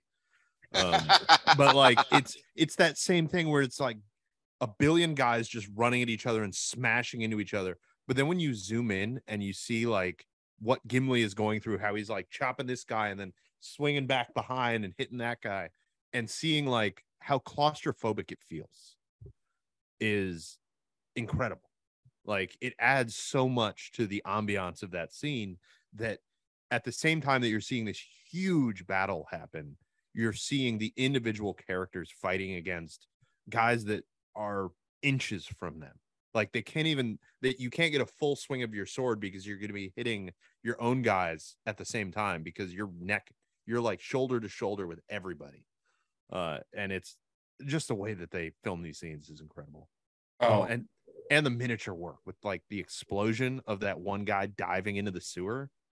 Uh it's that that one part, that one like shot of the explosion of that wall is incredible and like sets the scene off. Like Yeah. that's when everything goes crazy. Oh, it's awesome. Love Oh, me some God, I love Theod, that scene. love me some Theoden, man. But the ultimate knock on wood moment is this all you can conjure, Saruman? Fuck you, dude. that's, God that's damn one it. thing. It's like in context, he said that shit so early. Yeah, Like, Lamb hadn't even gotten to the gate. You got fighting on the wall that you could lose. like, not a good time to say that. You the odds Yeah. in your favor. But it, just the lead up when they like start chanting and banging their pikes on the ground, just the intimidation factor is incredible the way they portray it because they're looking at the old men and boys up on the walls. The elves are just stone faced. And then it, it goes into the caverns and you can see the women and children and they're just like terrified. yeah It ups the stakes of this so much. Like this is this is a battle. Yeah, I mean, there's all kinds of battles in movies. I mean, this is a fight against extinction of a country. Yeah. battle. This is what they're setting up in this movie, um, and it's just unbelievable. The start of it, and then the way they execute it all the way through, it's fantastic. Yeah, I um I just the um I think the way that like we we've talked about all all, all night the, the the way that it's shot, the way that it continues to carry like the story, like there's like even like when we break away and we cut away to different things with like Merry and Pippin and stuff like that, like it doesn't it doesn't feel interrupted, but at the same time it doesn't feel elongated. Like I feel like this the scene could have gone in longer and I still would have been good with it. Like it it but it it it it at the same time it didn't feel like it was cut short either. Yeah. Mhm. I agree completely. Um my here's here's here's my question though. The um the when they're when the the first ladder's going up, right? The, the second the second ladders actually have those clamps that clamp down on the top of the, the walls and stuff like that. Uh did it bother anyone else that they just weren't pushing those ladders back? Like they did one. I I feel thought like I'm about like, that too. It's like just just push the ladder over. yeah. guys. Yeah, there's some interesting things in terms of like warfare that happened in Lord of the Rings that are questionable, but the idea that they're sending the one guy up on the ladder, like they're flinging this berserker up there. He's just gonna just jump up and just start swinging and clear a path. The other guys can get up the ladder. I think it was a really cool choice they made. Yeah. Um, in this one, it looked cool as shit when they were Mhm. doing it Right. um, but also just like strategically, that makes sense. Yeah. You got to get up one guy up there and just bulldoze around and break up ranks. So when they're coming up one at a time up ladders, they're not just getting uh, stab. Wait for the next guy to come up, stab. Or or like Gimli who was like knocking him back and he was counting 17, 18, I love that 19. Yeah, that might be a nitpick. I've got two. I'm on 17. He should have got shot while he was doing that. Yeah. Oh man. Um any other any other parts from like I said, like it's just it's such a powerful it's such a powerful scene. Obviously, we've been talking a lot about it. I think we've covered everything. But any like any other any other things from Helm's Deep that we didn't mention that were worth discussing? Well, I'll throw one in really quick, and it harkens back to uh, what I was mentioning about Henry V. And if you look at the real story of that, well, the uh, it, it was a long time ago, so the real story is hard to come by. But when you look at the use of the longbowmen, so they've got all those they've got all those those archers with the longbows. That was actually a strategy used also by Henry V to have great success when when completely outnumbered uh and it was a very powerful tool in reality. So it does actually al- although you can never have complete accuracy when it comes to battle scenes that did lend a little bit of accuracy when it comes to the fact that you can have you know a couple hundred guys shooting longbows shooting arrows uh, into uh, a large force and and taking out high numbers when those those uh, archers are still protected behind uh, the swordsman. So Yeah. that that actually was relatively accurate and harkened back to real battles from you know the Hundred Years' War and things like that. So it that that had some accuracy to it that I very much appreciated. Mhm. Yeah, with that, I mean, you can always nitpick battle scenes in movies. Like, there's not a battle scene in a movie that you can't pick apart. As somebody who is an archer and bow hunts all the time, like the way they do it, where they draw back and hold it, Oh my god, that's fire. so difficult. that's a, that's not feasible. Especially now with the with, bows the, with the recurve bow, yeah. Oh, I mean, with a compound, it's hard. And Right. It's taking a bunch of the weight off. And Well, they have a hundred pound pound longbow. Yeah, you're holding back 100 pounds. Yeah, You're letting that thing go immediately when you get it back. exactly. I mean, and the other thing is you're starting to fire immediately when they come in range. because you want to just take out as many as possible before they get there. But one scene I thought was super awesome, which is that was a digression. But when the ram is coming up to the gate, like they've got almost this testudo formation, which is like a Roman formation with the shields up top and in the front to protect them. And the ram comes up right up the middle, just the disregard for the life of their own soldiers. Yeah, they Yeah. just, Because when the, the ram comes up the middle, just everybody just starts flying off the sides. Yeah. Which I think is is perfect for portraying how evil this army. Yeah, they they don't care about their own army. They they care about Yeah. winning. yeah, They have enough. Their their force is enough that they don't. They're not concerned with numbers. yeah, Yeah. Well, and which is, I don't want to go into the next movie, but that's a little bit of a nitpick I have going into the next movie that they talk specifically in in the two towers about the fact that the Uruk-hai don't feel fear. They don't feel pain. They don't sleep. They don't, they, they, they don't, none of that. But then there are some scenes in the next movie in Return of the King where the Uruk-hai and the orcs do display real fear, which I'm like, well, I thought they didn't feel fear. Well, So which is it? I, I think it's a difference. It's a key difference there Okay. between the Uruk-hai that Saruman kind of created, I guess. Yeah, Yeah. kind of Yeah. Versus the orcs in Mordor. Okay. I think there's a difference there. Okay. that's I don't know if I'm completely founded in that, but No, I, I feel- I think you're right. That the the Uruk-hai are are essentially synthesized Yeah. orcs. Mhm. whereas orcs are orcs. You see Okay. like in both cases, really, they get flanked and charged by shock cavalry, which throughout history that ends a battle. Yeah. It's over if that happens to an army, because like most casualties in ancient warfare and medieval warfare is when one side turns and runs, Yeah, and then it just becomes a bloodbath. Yeah. And you see that happen in this movie at the very end of Helm's Deep when Eomer arrives with Gandalf. This iconic scene, and it also happens in the next movie, Pelennor Fields, when Rohan arrives. and, and Gandalf's the first guy in with a staff. He's just slapping orcs with a stick. Yes. Like Love it. well, let's not let's not forget the the the you know the light the light that he just blinds them all with. Yeah. Oh yeah, Love that part. Yeah, that part's super cool.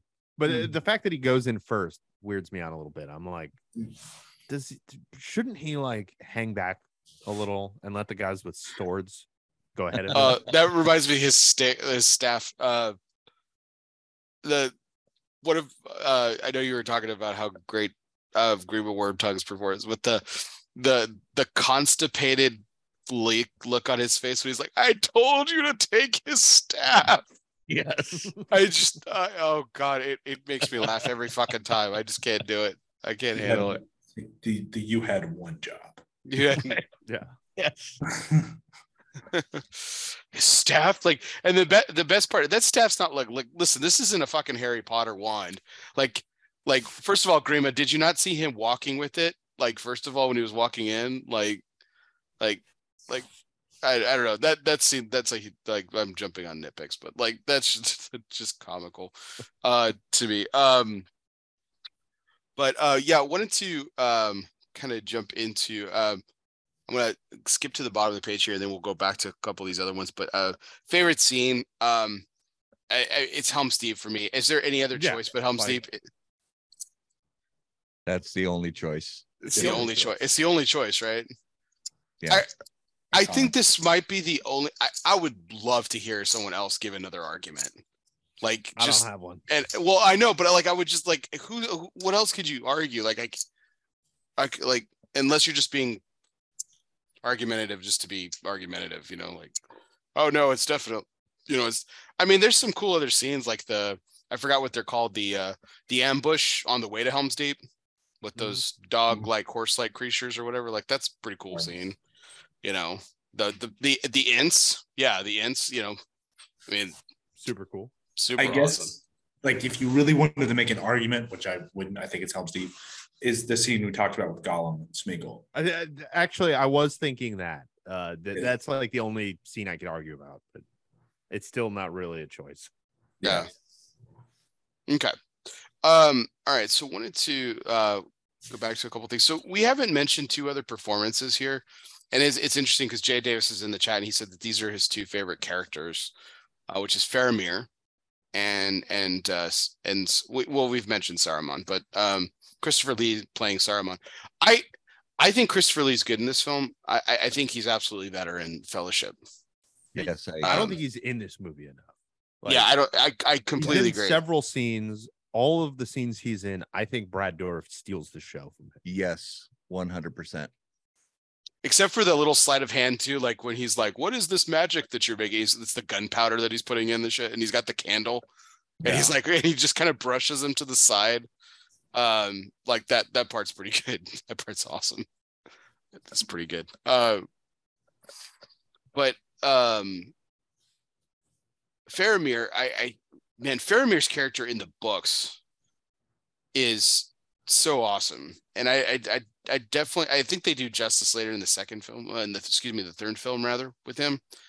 Uh, but I think he gets. I think he, man, I think he get again the same thing. I don't think he's in this film enough.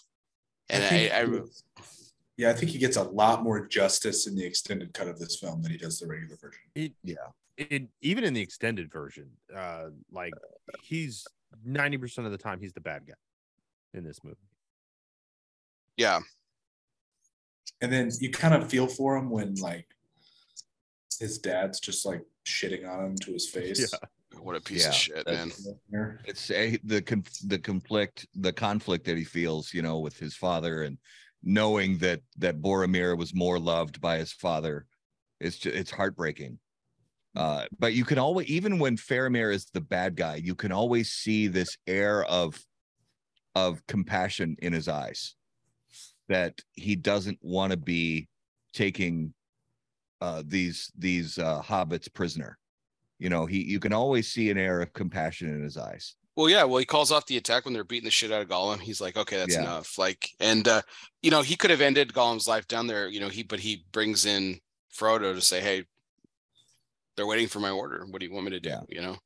Yeah. That I think the contrast between him and his brother in the first Yeah. his brother is almost like it's not fits of rage is not the right word, but like fits of just complete dis- need to have the ring.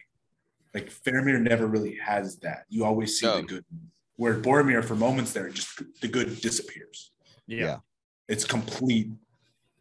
Well, I, I think think that's so. intentional, right? Because Faramir was the correct choice, and his father sent Boromir, Yes. Mhm. absolutely. right?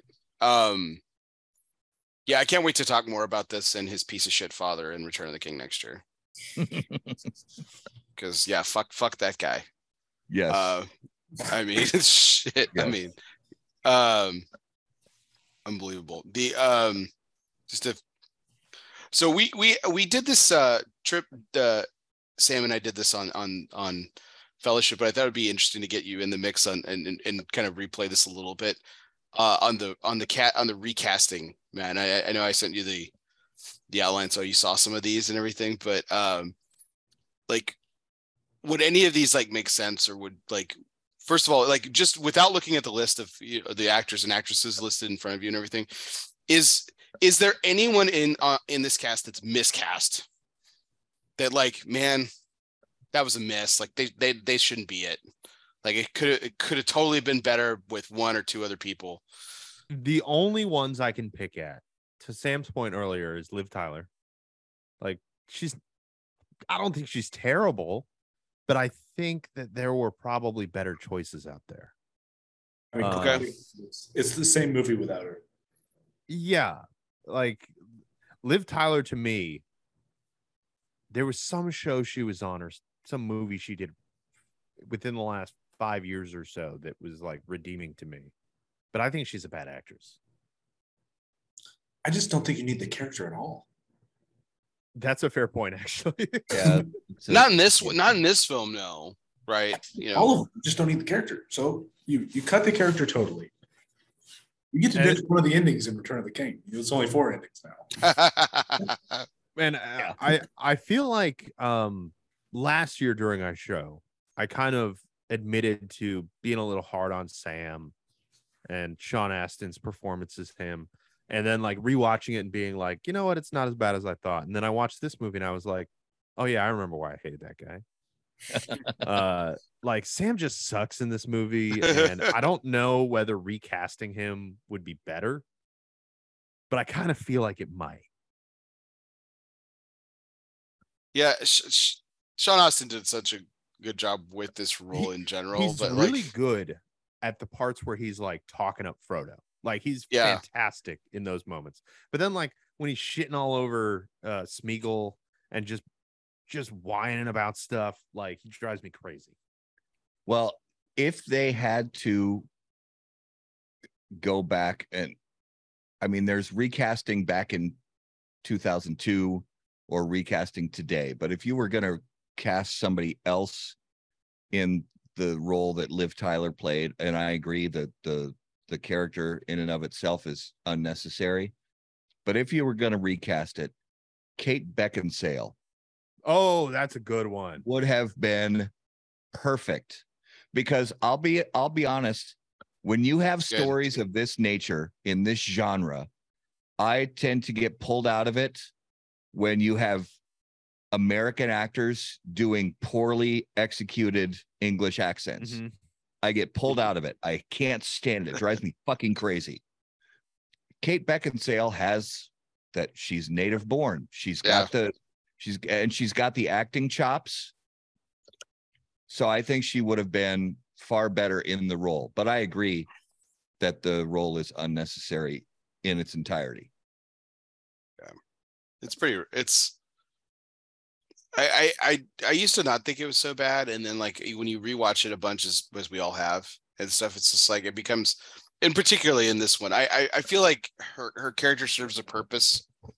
Among you know, like Sam said, we could just cut out that purpose and save ourselves an ending in the next movie, but um, but yeah, like in this one, it's just particular. I, I don't know, it's, it's like particularly bad. Here's a really cool catch. I just wanted to bring this back to. Um, so you when when Aragorn falls and he's floating down the river and he washes up on shore. Did anyone else catch this in the extended cut? That's the fucking horse he let go. Yeah. There you go. Yeah. Yeah. That's that's friggin' Dude, awesome. I I, Viggo I, I, Mortensen I, that horse. oh you are you really? Oh man, that's awesome. Yeah. So after the like he fell in love with this horse, and at the end of the movie, he was like, Can I just buy that horse? And they sold it to him, and he owns that horse. Yeah. It's That's crazy. cool. That Well, is- I there was was- a nitpick there though, because you know they're supposed to like release that horse at Edoras, right? Yeah. So they released it with like a bridle and reins Yeah. on its face. and then it finds him, or Yeah. Aragorn just have an extra bridle and reins on, on him when he falls in the river. Yeah. But Well, I I will throw in I'll throw in one other actor that I mean it's hard all these years later it's hard to imagine anybody else in any of these roles Mhm. but in if if there was a you know magic time machine to go back and put somebody else in the role of Gandalf and I love Ian McKellen. I think he's phenomenal and I think he was so great in this role. But one person that honestly I always thought, man, what how different would this movie have been? Not better necessarily, but if Gandalf was played by Alan Rickman, he would have been a good Gandalf. Oh I mean, I just I I don't know. I don't know who how the audition process went, how the the the role selection went, you know, uh, uh, but I just I wonder. And maybe not even Gandalf, but he's so talented. He he would have been a was so he was so ta- he was so talented. Yeah, sassy Gandalf. That's so so well put. yeah. And I I don't know. I just I because Gandalf has a wit to him Mhm. And and he has a playfulness to him and i think rickman could have put a spin on that that that would have really made it interesting you never really see him as a good guy, you know, and so that would have been that would have been really unique, and I I think that would have been a really fun watch. Uh, This seems like a 2022 answer, but I you know I, Part of me always wanted to see Morgan Freeman as Gandalf. Oh wow, that's that would have been very interesting. What if, what about you flip flop the roles of Christopher Lee and Ian McKellen? We've yeah, we've talked I've about thought that. about They've that talked- before. yeah, the- And- oh, it- it's hard, right? Because you, we've we've seen it so many Lee times. plays But such a good bad guy though. yeah, Christopher Lee's fucking. mm, Oh god, he was so good. He was such an amazing actor. You know, he was the only one who actually met Tolkien. Yeah, apparently Yeah. they were like buds. Like Yeah, he was homies. yeah, like Tolkien, that- which is crazy. Also, if you ever look up Christopher Lee's life, the guy Oh was my fucking James Bond. Yeah. This this life Yeah. is crazy. yeah. really really super interesting cat man really um okay so here are some of the here are some of the recasts or some of the actual consideration these are actual considerations I'm uh waiting for the one, man. jake jake gyllenhaal and dominic monaghan who en- ended up being merry for frodo I could see either of them. Hard Like, pass on Jake Gyllenhaal. I will. Um, yeah, I, I would rather have Elijah Wood, but I could see either either one. I, I think in that I think. Gyllenhaal is very talented, but not in this role. No. yeah it's kind of Actually, now that you mention it, the uh the British accent on Gyllenhaal would not work. Yeah. No way. Yeah. No chance. all right Elijah so, Wood did a passable job of the English accent. He did a passable Yeah. job. so we mentioned some Ga- we mentioned some gandalf ones uh christopher lee morgan freeman or alan rickman but sam neill sean connery and patrick stewart were all considered for gandalf I can't see any of them. No, I can't. Maybe Patrick Stewart, but like Maybe Sam Patrick Stewart. Sam Neill. No. oh my not a god, that would be a disaster. Not Sam a Neill chance. Sam Neill played Merlin in a TV film, Oh, uh, and uh, it was it, it was not good. Uh, he, he wasn't good. um, but uh, Connery would be awful as Gandalf. Oh, so But- bad. Terrible. But I could see Connery playing a great dwarf. Sean Connery as yes. Sean Connery is Theoden Or as Gimli. What about Gimli? or as oh, Gimli. Gimli. That would have been He- interesting. He could have played a killer as Gimli. Gimli. Yeah. Yeah. All right. This this was gonna really piss some people off because I don't think there. I don't think anyone like in the last twenty five years of cinema. I don't think there's any person, actor or actress, that was born to play a role like Viggo Mortensen was born to play Aragorn. Absolutely. Seriously. And He like like like I said before, like he he knew he was born to play this role. Like that's why he took it. Like Viggo Mortensen is not and has not ever been the kind of guy to just do a movie for the money. Like Mhm. he did this movie because he knew he was good for the role. And then he fucked off into whatever movie he felt like doing for the next 20 years. Yeah. And um, so, so here are the other considerations. I feel sad knowing what you're going to say right now. Daniel Day, Daniel Day Lewis, which wouldn't have been terrible. Wouldn't have been terrible. It would Um, have been all right. Russell Crowe. No. No. No. Here, here's the one that here's the one that here's the one that Trip's waiting for me to say. yes. Oh, Nicholas Nicolas Cage. Oh, God, he would have ruined the series. Like this movie would have crashed and burned at the. Oh god, it would have sucked so bad. What a so- nightmare. Oh what my a God. nightmare. Oh man, we got a preview of it in The Witcher or whatever that fucking movie was, right? Where Yeah, his witch Yeah. movie. I I saw Yeah. him in an airport while he was filming that movie. yeah, but he was I bet it was terrible in the airport. He had long gray hair and a pink blazer. What? Oh, oh, oh, that wasn't after Con Air. I guess this was later, right? Yeah. Yeah, this was like 2016 ish. Oh God. Um. So you know who auditioned for the role was never considered, but auditioned for the Oh, role. God, Vin Diesel. he would. What? have- Vin Diesel Like- auditioned for the role of Aragorn. Imagine if he was on. Aragorn. Imagine how even let him bad that would be. they shouldn't even let him audition. Yeah. But this Well, this well- wasn't this was like when when did Fast and Furious come out? Like 2003 ish? Like it came out after this. No, right? it's about the same time. well, still like Vin Diesel is only fit to play an Uruk-hai. yes. Yes, he could have played an Uruk. Yeah. Yeah. I am Groot. There it is. Vin Diesel as uh, I think his name's Lurtz, the guy who shot Boromir. Yeah. Yeah. See that? Yeah. That's about it. so uh Man, what an awful actor. so Orlando Bloom uh passed on Faramir for Legolas. Ethan Hawke also auditioned uh, and was considered, and he passed. He was actually offered uh, Faramir, and he passed. I could see him as Faramir. I could see that. Um, another offer, and he passed, and, and Sean Bean got the role. Uh, Liam Neeson is Boromir. I know this is Fellowship, but this is going back. Liam Neeson was uh, passed on on being Boromir, which I couldn't, which is very appropriate because Liam Neeson and Sean Bean fucking die in everything.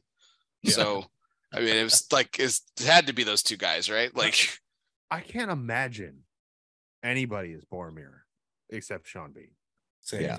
Yeah, Like, Yeah. it, like trying to picture it in my head doesn't work. Yeah. Just imagine Liam Neeson with that hair, man. It just doesn't work. it, yeah. yeah. Yeah, they would have put a wig on him and it would have been so fucking bad. Um this is this I, I mean this with all respect. She's a she's a fantastic actress. Um I love her in the King's Speech. Uh, I think she's actually very beautiful in the King's Speech, but I don't think of her as beautiful. And I think for the you know, even though we just said the role is really kind of doesn't really matter. Uh, Helen Helen Bonham Carter was considered for Arwen. Yeah, I, I love Helena Bonham Carter. She does not have any elven features. Yeah, Yeah. I don't. I mean, she. I think she's great, but I don't think that would have been right for her. No, Uh, I, I like the Kate Beckinsale more. Uma And- Thurman passed on it. They offered it to Uma. God. Thurman, I think, would have been incredible. Oh, really? Ooh. I think there would have been too much confusion between her and Cate Blanchett's characters. that's a that's a good point. Yeah. Jay Davis says, "What about Jude Law for Elton?" See, Jude Law has elven features. Oh, that's Yeah. that's a very good point. Yeah. Yeah, Jude Law is like a Legolas or yeah, or something. Yeah. as, as any elf. Like Yeah. he, he would have worked really well as any elf. Well, and Uh, Anthony Hopkins as Bilbo. Picture that. Anthony Hopkins as Bilbo. That would Oh, man. I I like that take. That's not bad. That's that's not a bad one. Um, this one cracked me up. Uh, but it makes sense when you think again, talk about Elven features. David Bowie uh as Elrond. Oh, easily, easily. yeah. Uh, Yeah. Yes. Love me some Hugo Weaving, but yeah, Weaving that's was great, but yeah. Bowie would have been that would have been pretty sweet. I Yeah. feel like the guy who's playing Elrond now on Rings of Power got he's got a little Bowie in him. Yeah. hmm Yeah, Just yeah, look. yeah, for sure. Yeah, I've seen the seen some of uh some of it. Um all right. So this is uh, this is a segment I've been looking forward to because I know I know how critical uh critical and how we uh we all look at movies differently and stuff. Uh and we've talked a couple of we've kind of sprinkled them throughout the episode. Biggest nitpicks. I, I'm I'm gonna I'm gonna let you guys go first. So uh Matt, I'm I'm interested to hear some of yours. Well, it, nine times out of ten, if it's a movie, if it's a period piece set in a particular genre, my nitpicks are going to be if people don't get the accents right. Um, and Sean Astin just he falls out of his accent so many times throughout all three movies. Potatoes. It's just mind-boggling how many times he falls out of his accent. Um, he's got great range, and he he's got as far as emotion and things like that. I think he does it really well. But you've got to get the words right, and you've got to get the feel right of that that you are believable in the realm that you're supposed to be from. And I think he misses it too many times.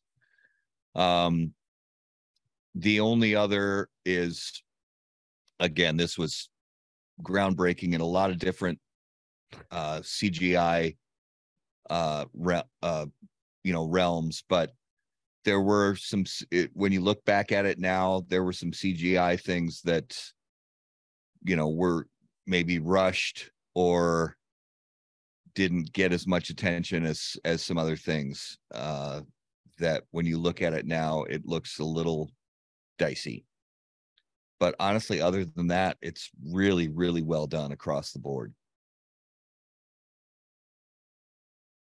Sam, Yeah. You know, there's there's nitpicks in terms of the movie itself as a standalone if you don't take the books into account.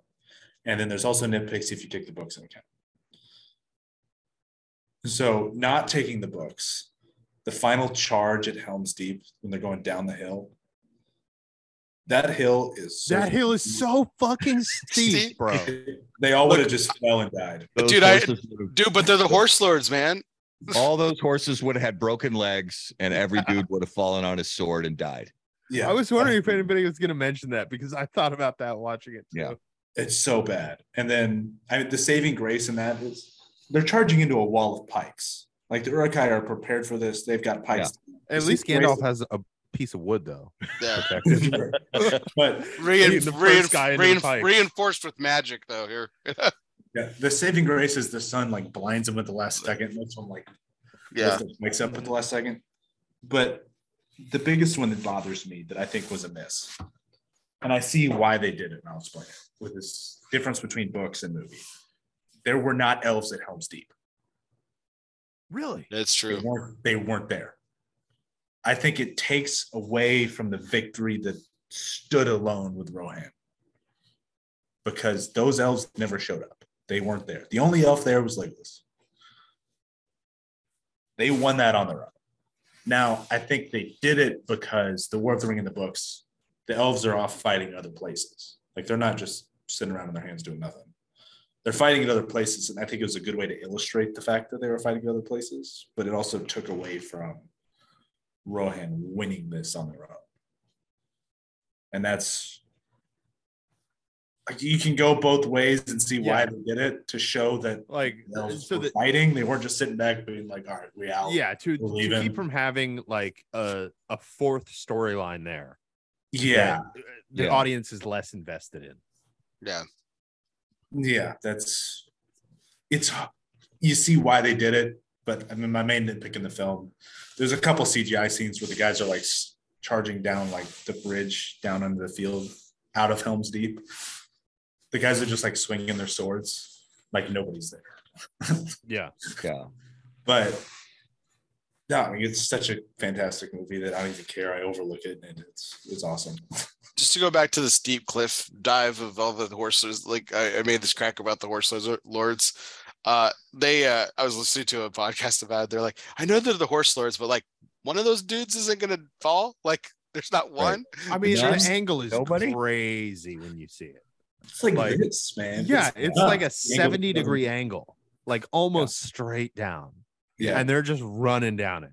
It doesn't make sense. and I think they they perfect it in the next movie Yeah. because when Rohan arrives, the next movie, that is like the most badass scene ever. But all right, I'm, I'm done. Those are my nitpicks. Trip, you got any? Yeah. So a- as Matt said, and uh, Sam said a little bit, the the CGI, like a lot of it is still incredible. Like obviously it was cutting edge at the time. Uh and a lot of it really holds up. But there's like 10 or 12, 10, 15% that does not hold up. That like there's I can't remember exactly what the scene is. I think it's when Sam and Frodo are arguing about whether they should trust uh Smeagol and he's like playing in the water or something and Mhm. like the comp the uh compositing in that scene like he's just so separated from the background that it's like confusing to the eye. And there's a couple like cgi scenes like that that are just like they don't hold up in 4k which makes me wonder if this could use like the the george lucas special edition treatment a little bit like where they just where they just go into some of those scenes and make them look modern and then put the film back out Well, as long as they don't change the whole meaning of the story like Lucas did with his remakes. yeah. Uh yeah. Uh, uh, well that's why i say uh say, i'm trying to like the way that george lucas did it was insane which is like he he touched it up and then he touched it up again and then he completely shot new scenes and then he touched it up a couple more times. And it's like i think it just needs the first pass at that, where it's like just kind of fixing like um specifically to Star Wars, the snow speeder scene. Like the edges of the cockpits in that scene used to be like, I mean, if you're looking at it, it was like half an inch around like to scale of of what they were in. Like the cockpits of the snow speeders was just a black line because they didn't have the technology to make it look that good. And then in the 90s, like before they did the special editions, but when it was out on VHS, they touched that up so that it looked a little better. They need to Yeah. do that where it's like just minor touch ups. Don't shoot a bunch of new shit and put a bunch of new aliens in there. We don't need that. We just need you to fix some CGI bugs uh, Well- that weren't possible at the time.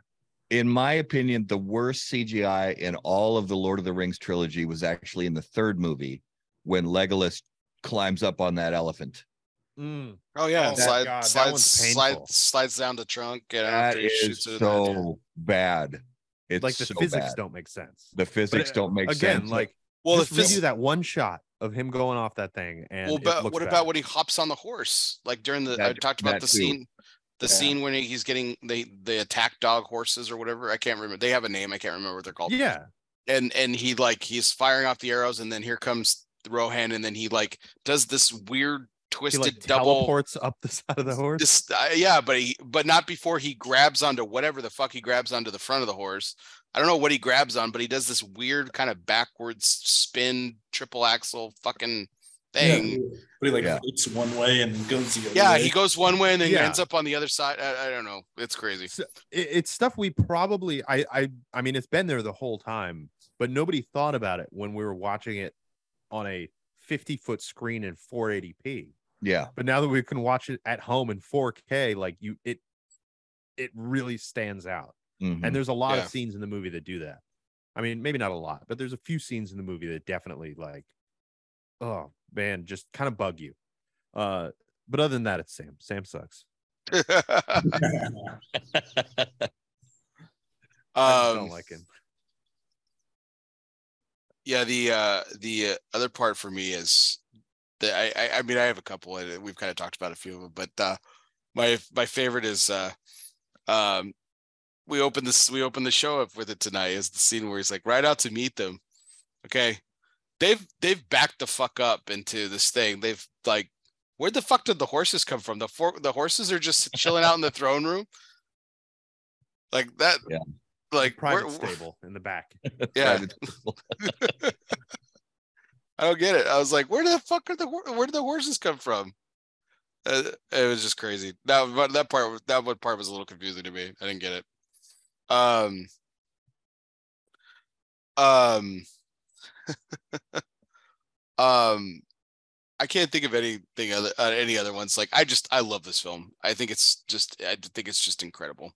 I I, think mean, they- for being 20 years old, it really holds up Yeah. yes. as a whole. There are parts that don't, but as a whole, it really holds up. I cannot think of another film that's 20 years old, like around that's contemporary of this one. Like we we did Gladiator. I thought that I think that's still a great film. I think that holds up really well. Um, even some of the CGI and some of like the shots and stuff. The minute they used the miniature for the Coliseum, I thought was really well done. Um, but like I can't really think of anything else that's this good. Well, And there, there weren't a lot of movies back then that were epic like this. Like we didn't have a lot of movies that were at the scale of these movies. Right, absolutely. And then the best part is is this this is the as Matt said, this is the battle scene to end all battle scenes. Like like like I mean even some like really great well done like Dunkirk it was really great. You know, Christopher Nolan. Um I mean that's some some pretty epic battle scenes. Like I but that's you know just a couple years old. And I mean I put I put I put Helms Deep right up against it, man. Like it's just crazy. Yeah, for sure. It's just I- really uh, crazy. I can't think of one that challenges Helm's Deep.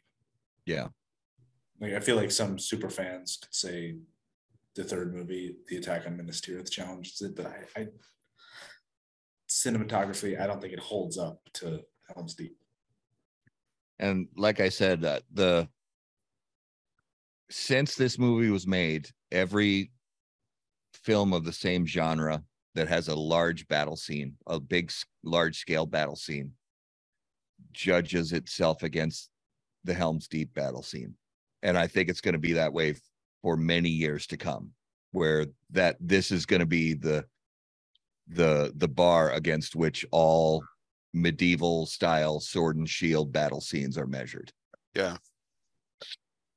Like I loved the the the I loved the Siege of Jerusalem and Kingdom of Heaven, another Orlando Bloom film Mhm. that's after Yeah. this. Man, Yeah, Orlando this- Bloom really got typecast after this, huh? Yeah. Um except for in Elizabethtown, whatever the fuck that was. I don't know what, they tried to try to make him a rom-com actor. Um Then he was a pirate. and then he Yeah. was a pirate, yeah. Still still had a yeah, still standing a above, we got a sword. Yeah. um man. But um but yeah, yeah, man, this this film's terrific. So uh I think we've I think we've dragged this on pretty good. The last here's uh we'll we'll end this with the last question here, which is our, our always is our curveball segment, which is brought to you by Dunbarton Tobacco and Trust. Fastballs or curveballs, it doesn't matter since the company's inception. Steve Saka has been knocking them out of the park seven consecutive years in the consensus top three. Yep. Congratulations to our good friend, Mr. Steve Saka. So, closing question. Um, we've, we've talked a lot about how this has aged well. Peter Jackson's still around. Um, you know, so and there's other contemporaries that are, you know, I would I would put in this category of brilliance and everything like that. But could you could you make this film better today? Today's technology. you cannot improve upon perfection. Because I think you can't get better actors today than what they cast in a lot of these roles. I agree with that. Yeah, I'm I agree as well. It's there I mean, we've all seen remakes before. And how many times have they m- met or um or exceeded the greatness of the the original? It's The, it doesn't really happen very often. for for a movie like this in order for a like i i know bear's question is really if if it was made today instead of then but thinking of it as a remake is much simpler like if you were to remake this movie the only time you could remake it is when technology has surpassed what this movie did by so far that uh, you can make a meaningful difference between the effects of this movie and the effects of the movie you could make today. Right. We are certainly not at that point. Like, if you made this po- movie now, the only way you could make it as good as it was back then would be to have a director like Peter Jackson who's like, I need to do miniature work. We need matte paintings. We need practical effects. We're not doing everything in CGI, and that's absolutely not happening in Hollywood right now. I completely agree. There would be a massive over reliance on CGI in this movie. Yeah. yeah, it would just be everything CGI. Uh, that's the end of it. Like Helm's Deep, the entire thing would be CGI, and it would be Yeah. not necessarily terrible, but it wouldn't hold up against what we already have. And production cost today would be a billion dollars. Mhm. It would be ridiculous. Yeah, it'd be I I mean- power. Yeah, yeah, yeah. Which I think I don't know if Bear you plan on talking about it, but I feel like that's conveniently we didn't plan on doing this the same year that Rings of Power came out. Yeah. New Lord of the Rings content coming out the same year. I mean, we, none of us want to talk about the Hobbit movies, but it's interesting we're doing this. the same They are mysteriously absent from today's discussion. Yes. yeah. but it's interesting. I'm not sure what to think about Rings of Power yet. I don't know if you guys have gotten to watch it, but Uh, I haven't finished it. Um, we we started watching the first episode, and my son wandered in. I mean, we his computer is like ten feet from the living room, so it's no surprise because he can see it from his seat. Uh, but he like wandered in and was like, "I want to watch this," and started watching it. And he's like, "Who's that? Who's that? Who's that?" And then they said something about Galadriel, and he's like, I remember Galadriel. He's 10, by the way. Um, and like he was into it, completely uh, like completely focused. He stopped whatever he was doing. He just wanted to watch it. We watched the first three episodes, and then he kind of was like, "All right, I got to go play Roblox now." And uh, we haven't wandered back to it yet. nice. Uh, but I I was very impressed with what I saw. Like it's it's good, which surprised me. I I wasn't expecting it to be good. Like it's uh it's Game of Thrones good. Bear, I'm curious your thoughts. I just no, I absolutely know. Like I much to your much to your comment, like yeah, I just don't have I don't see how you can improve upon, you know, it, as imperfect as the movie is, you know, from time to time, it's I think it's I I think it's just too perfect.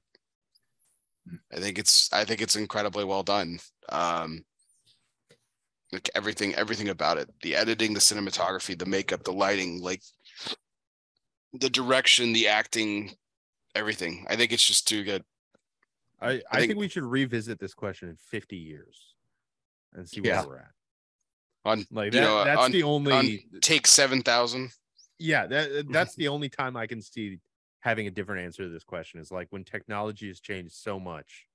Yeah. that everything on screen is photo real and like you can't tell the difference between an actor and a CGI character. So just for reference, I was just curious. I went back and looked. So the production budget for the two towers was only $94 million. Only That's it. that's crazy. The production cost for, and uh, uh, uh, just pick something relatively recent that was large scale, the uh uh the last Star Wars film, the the Rise of Skywalker. $275 million production budget. Yeah, like uh two 250 to 300 is like where movies of this caliber are these days. Yeah. And inflation hasn't changed that much. So I would think if they were to remake all three films now, it'd be 500 million per film Yes. minimum. Yeah, I think that's fair. The way that they I- did it. I read that during the uh the filming of the Helms Deep like uh segment, like the 3 or 4 months that that took. At the end, they gave every extra a t-shirt that said I survived Helms Deep and every actor. And there were extras in like random parts of New Zealand who would like be in a grocery store and see somebody with that t-shirt and be like, That's awesome. "Wow, we were both there." Nice. We both survived Helm's Deep. because because there were thousands of extras like that's how many like the scale of this movie has still not been done again And it probably won't ever be. Like i i don't think so because it it was at kind of a magic time where we were in between old school practical effects and visual like digital visual effects Yeah. um, and now we're squarely in visual effects like there are there are movies that do things practically but there's no movie that does it at this scale there's no movie over a hundred million dollars budget that actually does practical effects for most of the movie Right.